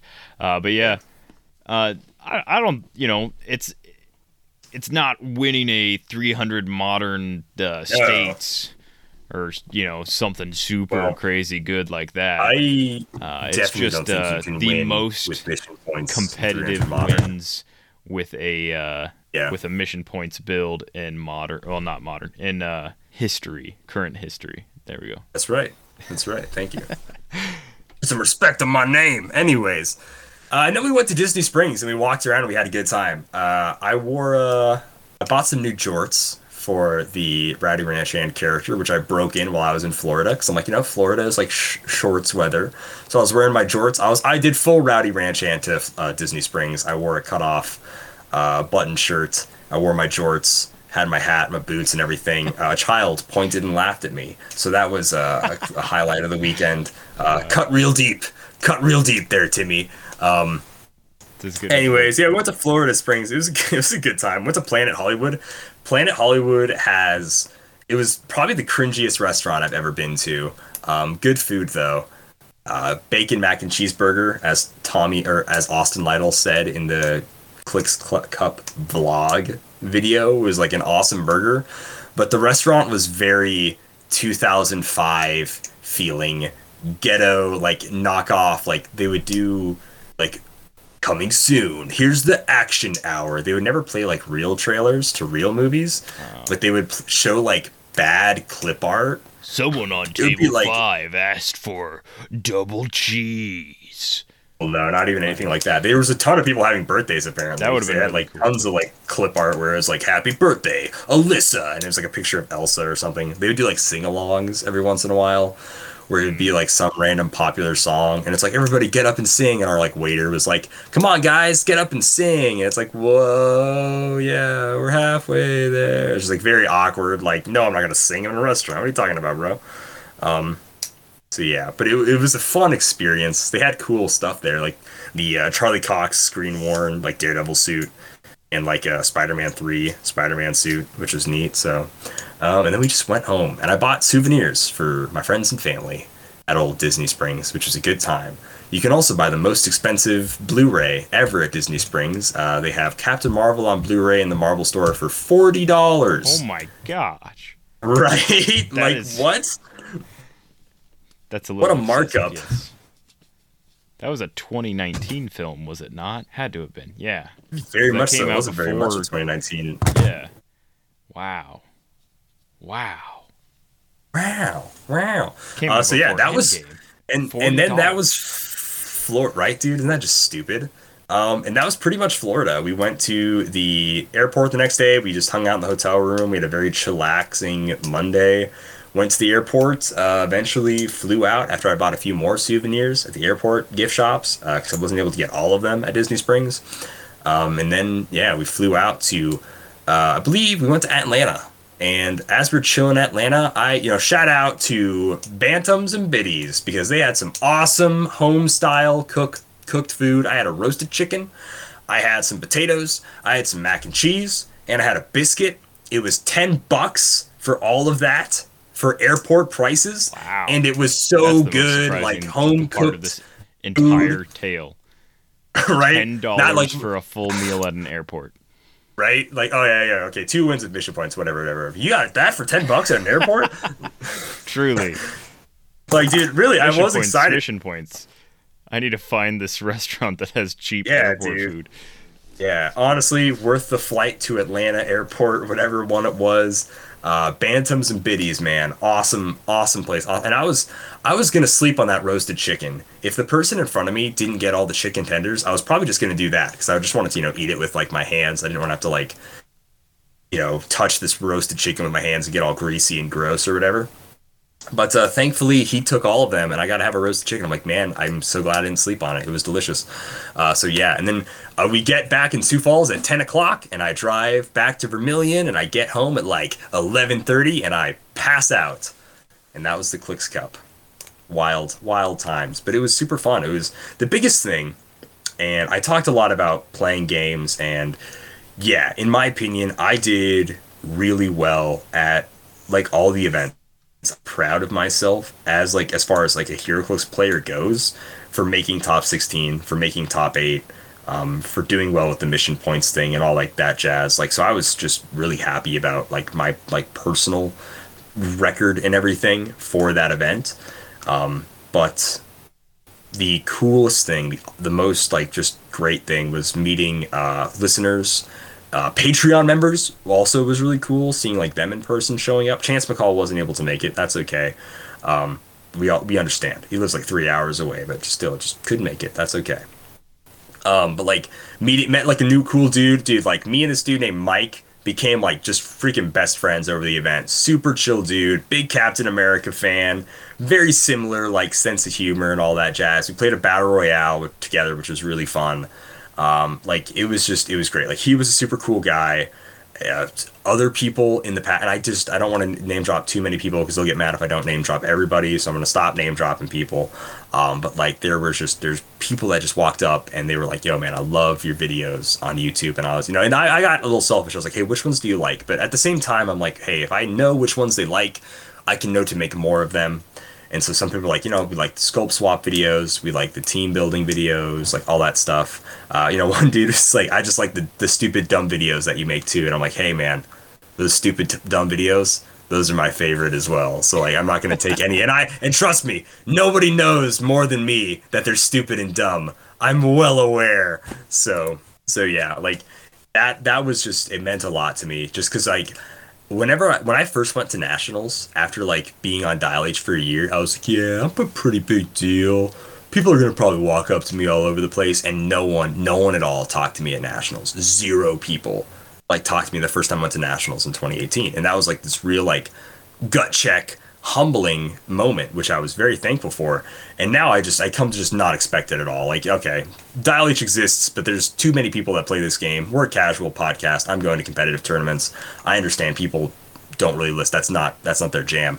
And then like the more i go to stuff and the more i see people who like say they listen that just means so much. And it gets me really excited as I've been rambling for like almost an actual hour here about the Clix Cup. But like it gets me so excited to go to these tournaments and see listeners and talk to people that listen to the show because I want to make it and like the YouTube videos and everything. I want to make them good and I want to make them entertaining for everybody. So I just I love seeing people like that do that.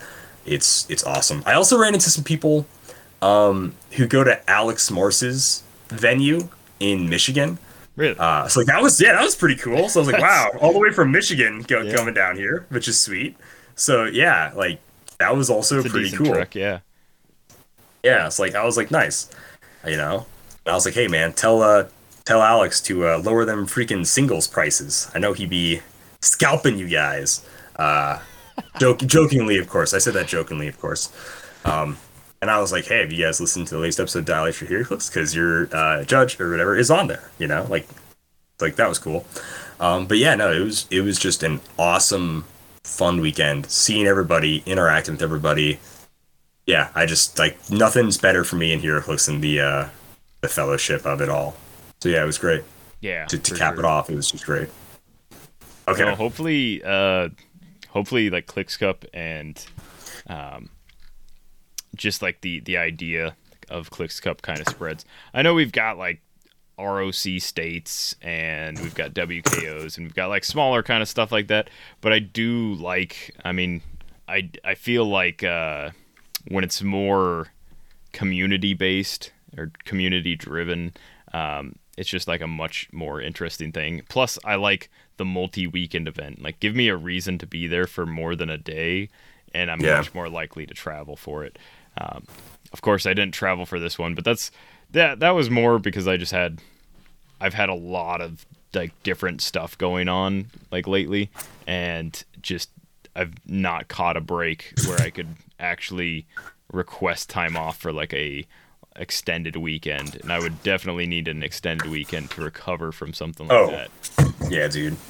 But I didn't. I I got very lucky in the fact that the air quality in our area instantly turned to "you'll die if you work outside," and so I basically got the whole week not having to do anything because of like the smoke from like Canada or whatever would just kill you if you worked for too long outside. So like I think I worked like Wednesday and then that was it. And just worked inside the whole time just doing whatever you know?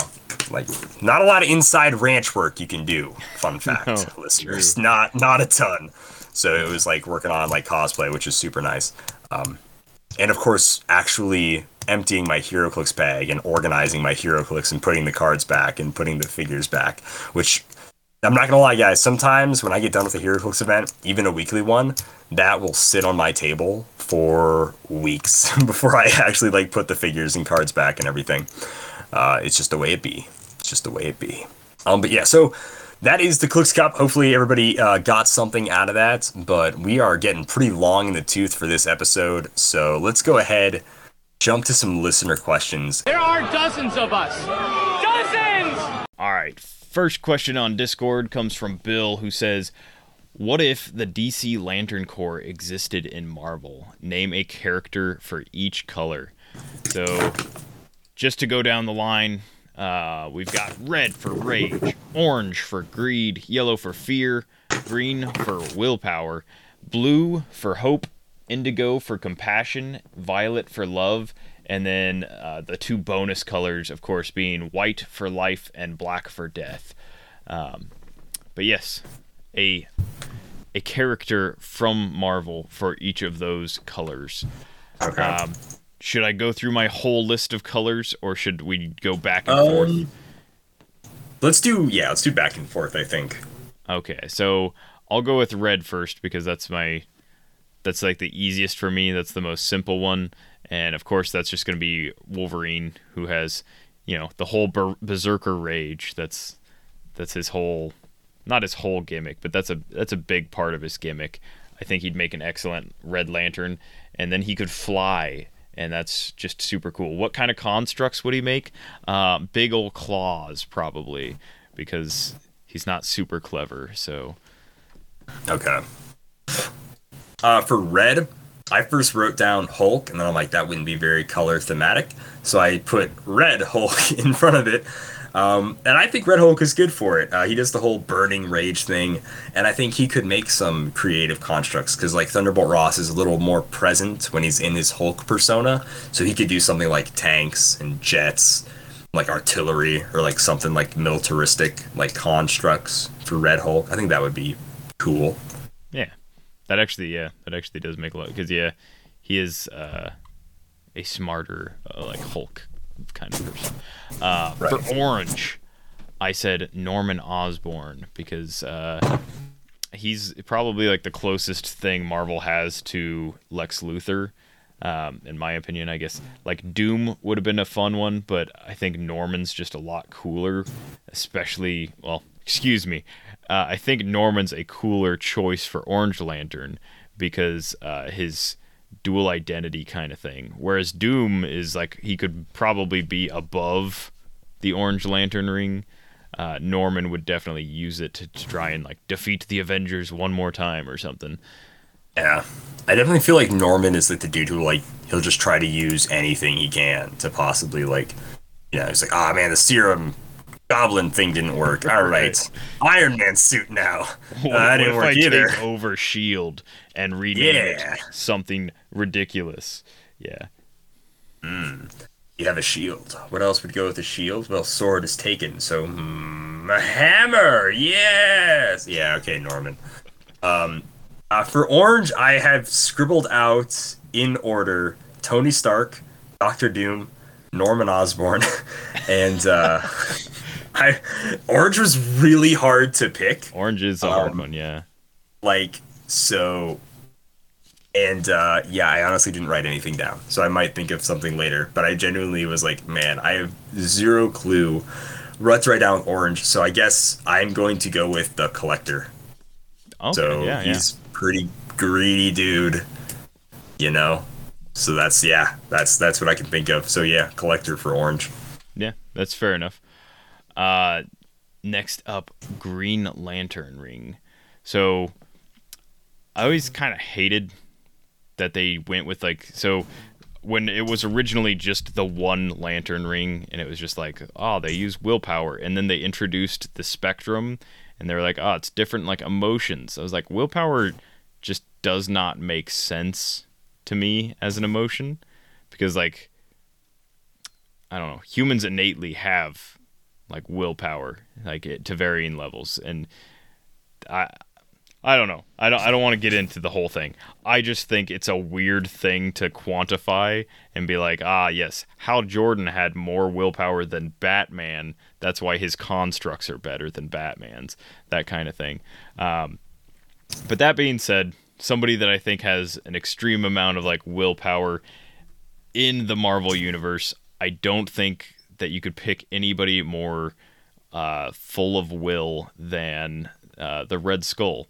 Um, just he has a will. Oh. He's willing to go forward with it at any cost. He's probably, you know, he is a villain, but like so is Sinestro in some storylines. So you know, there's you know, interesting interesting choice okay Uh, I just couldn't pick. I had I had guessed what Calder would pick for this one, and so I had to make mine the opposite. That's the Ah. entire reason. dude I might be wrong, but uh, You actually, uh, so I feel a little bit better because this is a little more egg on Simeon's face. Um, I did not choose Captain America for Okay, willpower. Uh, I chose Daredevil.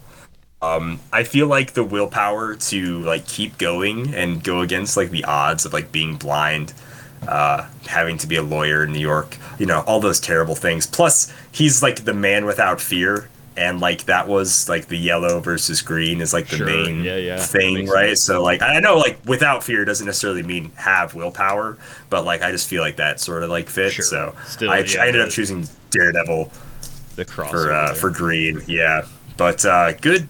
It, I'm not even gonna say good, but what a no, pick I, there, Sim. I that was entirely like a Okay. answer, but I yeah I only did that because I thought Calder would possibly pick Cap for willpower. Um, that being said, it's not incorrect. Even though No, it's Johann not. Schmidt is like a super evil dude, it's just uh, it's yeah. I don't know if that's the A- the traits that he exudes the most of. Um, for No. being a in any of the he core actually necessarily. might he might be a better pick for the Yellow Lantern Fear. Um, Um, is that what you have next? Is yellow, or what do you have next? that's what I have next. Um, yeah, to skip you a little bit, that is who I chose for yellow. Was the Red Okay. Skull? I went with I went with uh, Red Skull. But yeah, who is who is your yellow pick? so my yellow pick was I actually went with the Punisher because Ooh, similar to like Batman, the Punisher like v- definitely like uses fear as like a weapon, uh, but not quite in the same way as Batman because he prefers like actual weapons to the psychological warfare.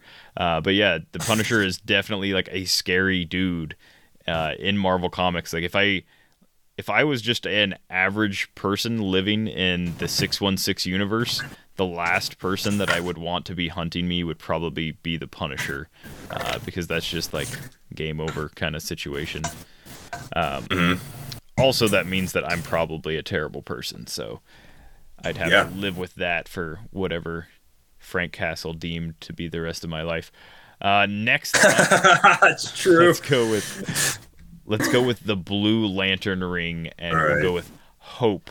So, uh, for this one, I kind of I don't know. I kind of like went like out of I don't I don't know how closely this fits, but I went with Cable from the X Men because um, Cable like comes from a ruined future, but his whole like idea is that he like he has hope to fix that future. At least when he was first introduced. Let's I guess like I, I don't know what Cable's been up to in the last couple uh, reiterations of him because now there's like young Cable or whatever. But Yeah, they haven't used them a lot since just streaming services have gotten more popular. They don't use them much anymore. Uh, keep going. Bad joke. Let's skip past it. Uh, how would you like to bundle your cable with Wade Wilson or uh, Uh, there you go. I, I don't know. Uh, but yeah, I just think uh, I don't think he exudes hope, but I think he personifies it in like um, in like an unspoken kind of way.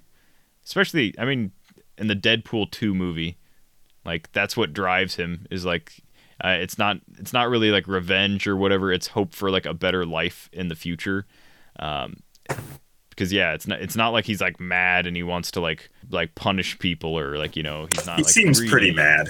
Well, he, he does, but it, I think the driving factor there is, you know, it's the hope for like his his daughter to like have. I think he has a daughter. I don't know. He holds like a weird teddy bear. Maybe he just has like a Beanie Baby collection that gets destroyed in the future. He actually wanted to go back in time to get more Beanie Babies. Just ruined that movie for people. yeah.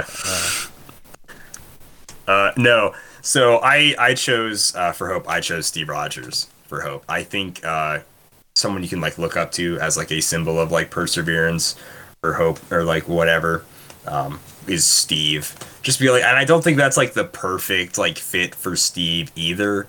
But like just like the way he is like with the American dream and everything, I'd be like, yeah, Cap's the guy for it.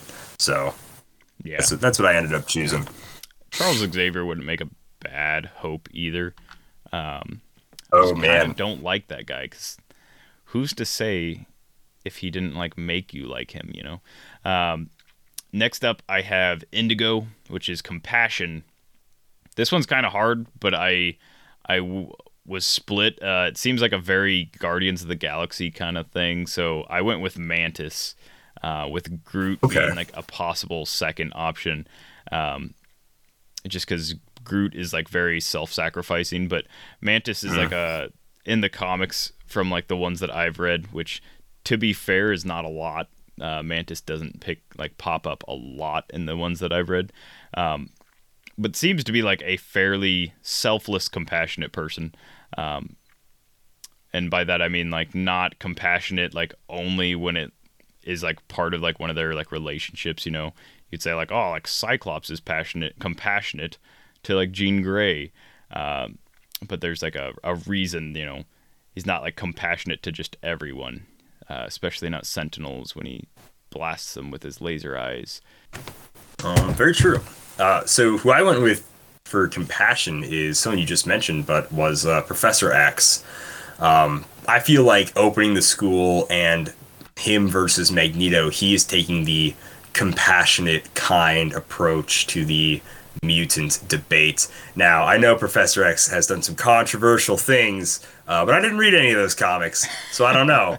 um, so, just to me, Professor X, very like compassionate dude, taking in young mutants, giving them a place to stay, you know, trying to find them and protect them and make sure they don't go to the, uh, you know, cigarette smoking, graffiti having punk mutants So they're there over at the, The- Brotherhood. The '90s You know, mutant hangout. the ones that like to stay at over, you know, stay late at uh, school for detention because they have to, but then skip detention anyway and like drive their older kid. brother's car to the mall or whatever. Hey kid, you know. we're all gonna hang out in uh what we're all gonna hang out in Age of Apocalypse later and smoke Yeah. some smoke some mutant cigarettes. Yeah, Whatever. we're gonna we're gonna drink coke and pop rocks. It's gonna be a pretty wild time. Yeah. yeah. I don't know what the Brotherhood does, man, but I think Professor X, on surface level, is a fairly compassionate dude. Nice. Uh, so last of the the main rings, I guess, uh, is Violet, which is the the love uh, emotional spectrum ring. Um, for this one, I had to go with Star Fox because uh, he's got those super cool pheromones that he uses to seduce people or whatever, and uh, I couldn't think of anything else. to be like, to be honest, um, yeah, I wanted to do Wolverine again just Oh, because I don't so know many of his that one, relationships end horribly. But then I was like, yeah, he's he's not really like a super. How many of my person. own partners have I murdered? And that maybe not my fault necessarily, but still, it's an odd number there. Uh, I chose Star Fox as well. I couldn't think of anyone uh, better. Um, part of me was like maybe Mary Jane because she's always been very like loving and supportive of Peter Parker. But I feel like people would be like, "No, you should choose a superhero for that answer." So I don't know. Like that was like it was between like Star yeah. Fox and Mary Jane, but um, That makes me I think like guess. J. Jonah Jameson would have been a good option for Rage. or or greed, maybe. Yeah, You know? or Fear. But yeah, yeah, Jay Oh, yeah. Jonah, yeah, or Willpower. yeah, Hey, he's got he's got a lot going on. Wow. he does. Yeah, Jay Jonah he's a really uh he's a three dimensional character. Maybe a two D comic, but he's a three dimensional character. Um, but yeah, Uh, next up is Life. So for Life, I went with Moon Knight uh, because he was like he was resurrected by Khonshu, the Egyptian god of death, or whatever. I I honestly don't know the lore, Yeah. but uh, he was resurrected. Mark Spector was, um, and I, I feel like that's pretty much all it takes to get whatever that emotion is, the life emotion. or life, yeah. Yeah, I don't. That's the thing. Like, I'm like, how do you exude stronger life energy than? Because that's like what powers the ring, right? Like, Kinda I'm we, very uh, angry, yeah. I'm stronger Red Lantern than someone that's only kind of angry. If I'm a White Lantern, how do you like gauge how lifeful my power? Like my, I don't know. It's like someone that's really old stronger because they've lived longer, or is it someone that's like less likely to die? I don't know. I don't know. Yeah, I don't. I don't get either. I haven't read that much about the White Lanterns necessarily to know exactly what it's all about. Um, I chose someone similar to you, uh, but Mister Immortal.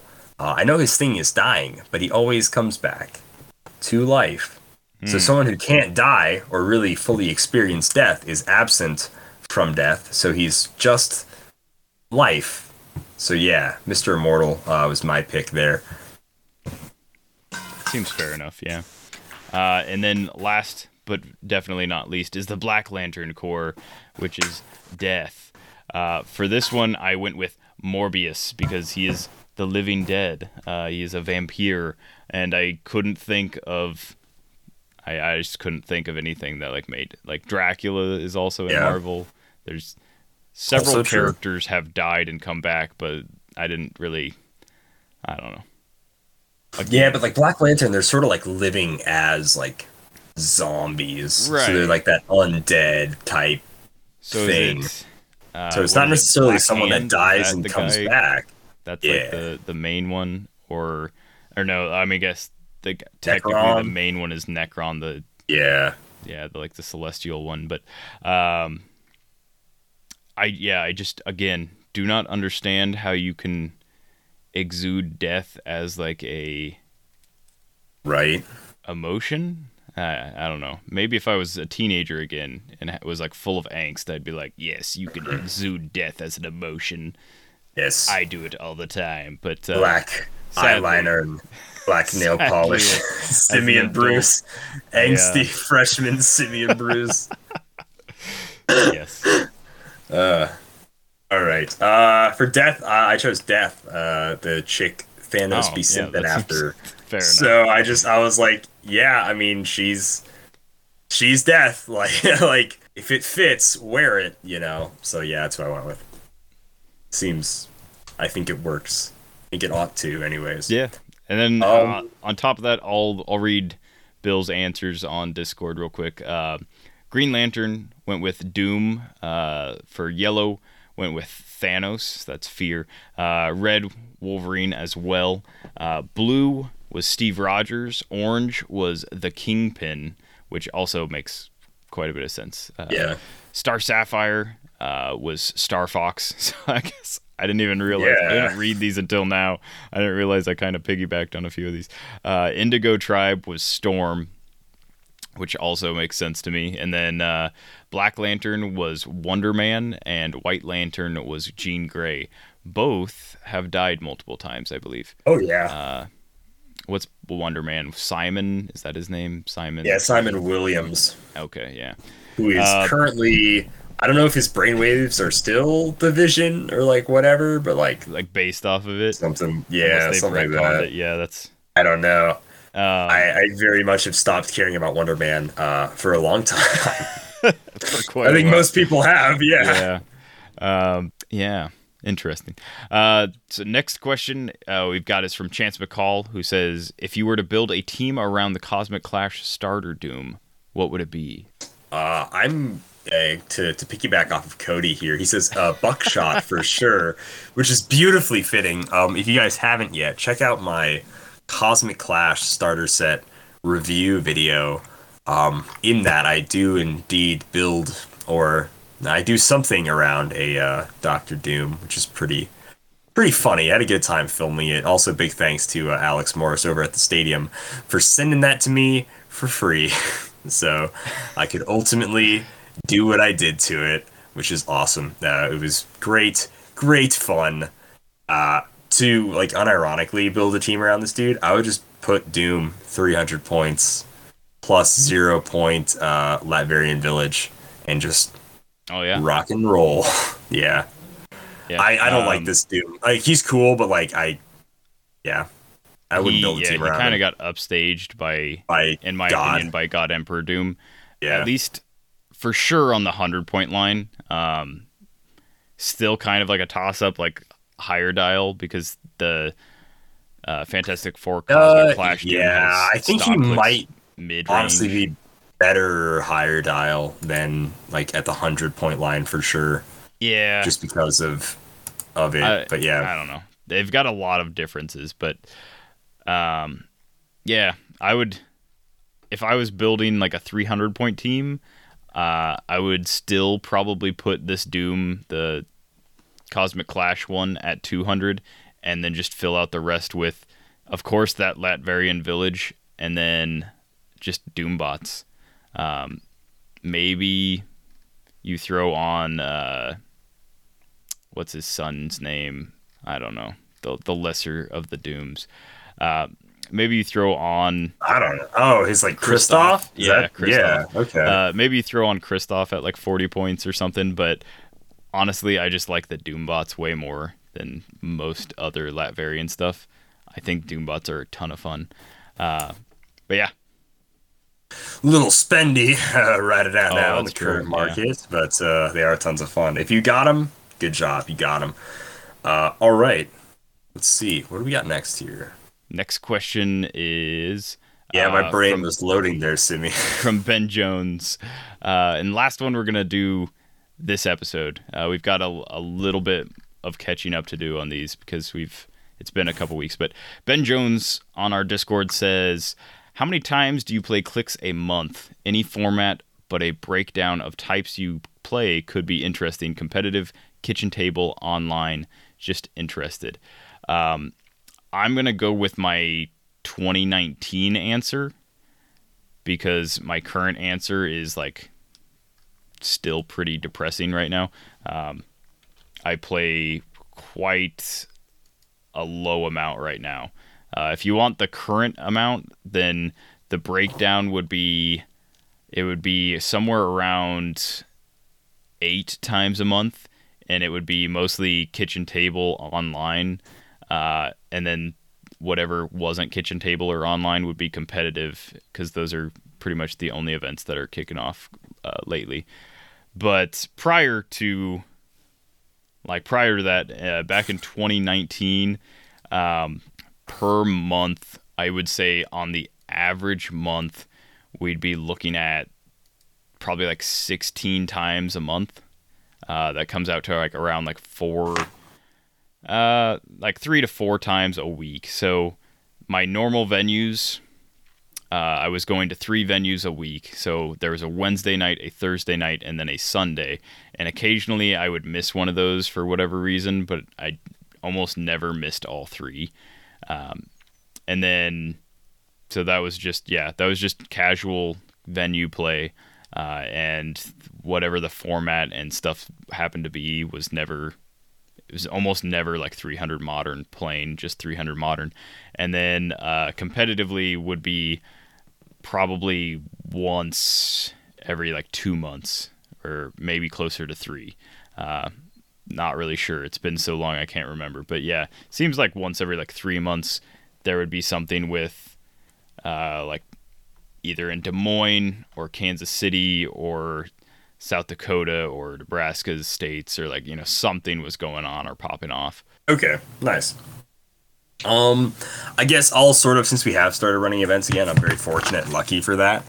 Um, I'll do kind of what the breakdown is going to look like for the next month or two months here. Um, but it, we know I only play once a week, uh, so that'll be three games every week. And I'll just say that I don't make the last week because sometimes I just also don't show up as many people are aware, uh, I'm pretty rough on showing up to HeroClix sometimes. So I'll say I play like a normal three games a week there.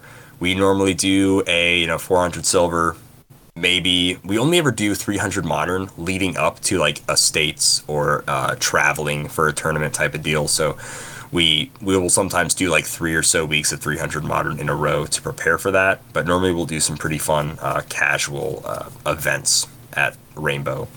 And then I'll say maybe once a month or twice a month play online. I don't do it a lot since you don't need to anymore. So I pretty much, ever since me and Simeon have stopped filming Thursday Throwdown, I've just literally never played online since then. And I'm very fortunate for that. I very much enjoy that. Um, but I wouldn't mind playing Roll 20. I want to start doing Roll 20, or sorry, not Roll 20, uh, Tabletop Simulator. I want to start doing Battle Royales on Tabletop Simulator every week with the Patreons because I think it'd be really fun and it could be some fun video content as well for people to enjoy.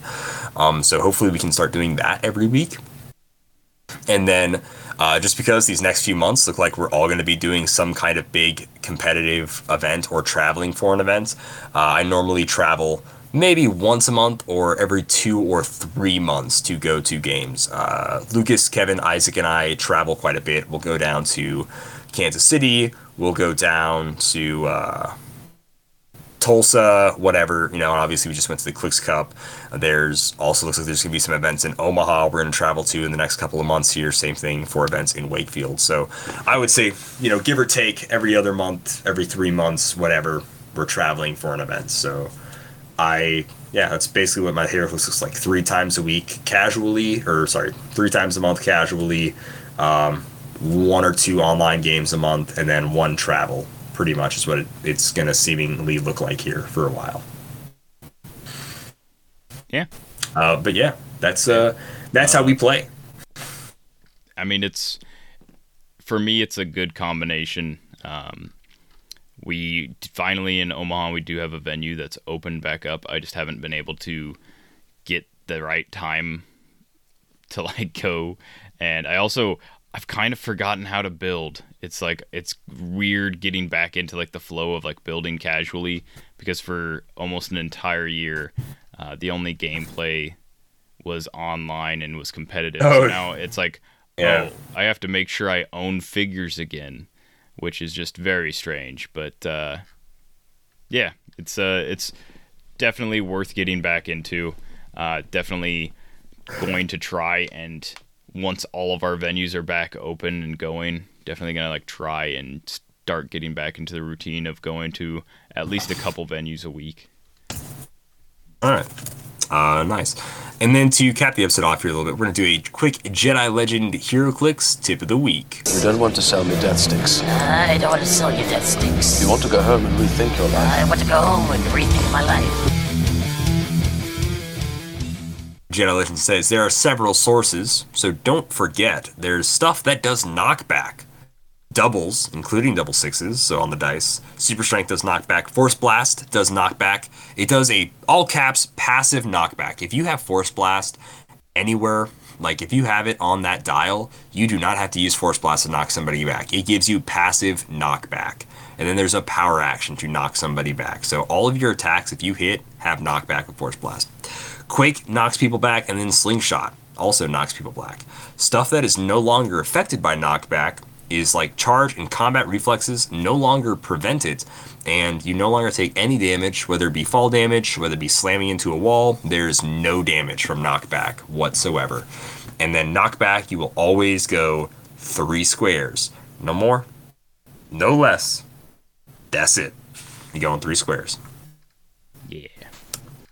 Also, if you if you multi attack and you hit more than one character and you choose knockback, all characters are knocked back. All characters are knocked you don't back. Get to pick Absolutely. One goes and one doesn't. and uh, it's for that it's you start with the ones closest to you and then the ones farther away get knocked back that's how it goes yeah. yeah Let's make knockback uh like really fun. If we, you know, yeah, we'll just let's always use knockback. I don't know. yeah okay great simeon good job Let's- hey guys Knocking you- back. oh okay here we go No, no, go ahead. Go ahead. You. you yeah i, I feel gotta- like I you've knocked back Oh. quite a yeah, few yeah. things this episode you know what i mean Speaking of knocking Uh, some stuff back, uh, yeah This episode was brought to you by CoolStuffInc.com, where you can find cool stuff in stock every day, including the latest HeroClix sealed and single products. Uh, of course, latest being uh, the ones that actually show up in ports and get unloaded on docks. Uh, turns out, CoolStuffInc.com can't change what is uh, brought into the United States just as much as WizKids can. So it's kind of crazy, uh, but you can't blame really anyone for a global shipping crisis. You kind of just have to wait and uh, be an adult. Uh, I know it's hard. It sucks sometimes, but uh, we'll get through it together for sure. Um, mostly by passive aggressively attacking WizKids on Twitter, though. I'll allow it. All right. Uh, and just so you guys know, Dial H for HeroClix, if you guys want to send us any questions like the Patreon members did, you can do so by either sending them to our Facebook at Dial H for HeroClix or our Twitter. It's all Dial H for HeroClix on everything. You should be able to find us. On Twitter, it's a 4 instead of F O R E, but whatever. No big deal. You guys are smart. You'll figure it out. Uh, of course, we have a Gmail. We don't get a ton of emails, but whenever we do, they're always really awesome and super refreshing. So I always like super appreciate the emails. I know uh, Simeon got a very Simeon related email here uh, last week, which was really cool. Uh, so like that was awesome. I need to get on and Yeah. do that. Yeah, what are you doing? Uh, and and like stuff like that was really cool. And then uh, yeah, so you can do that if you want to though. To join our Discord, you have to be a Patreon member. If you join for as little as one dollar, you are entered. You know, you got one entry into the raffle each month where we're giving HeroClix figures away, as well as you just get to join our Discord where you can do cool things. Like I said, it doesn't matter if you donate ten dollars or one dollar. You are eligible for playing Bad Samaritan every time before we record. Trying to do that every Sunday, and then hopefully we can try to do battle royales. If you have Tabletop Simulator every Saturday, you can also jump on in on those, and you'll be a part of the Dial H for HeroClix YouTube channel if you do that. Uh, as well as stuff like that, we are going to do tokens every single month for people that do tokens uh, on our Patreon, as well as really cool sticker designs that you can see uh, at our Patreon. Everybody can see those, so if that is the make or break for joining our Patreon, not only do you get to support us and all the cool, like, fun videos that we do that we love making, but you also get stuff for it. I want to make sure the Patreon feels like you are getting your money's worth. So do cool stuff like that. So thank you guys once again so much. If you decided to support us on Patreon, we super duper appreciate it.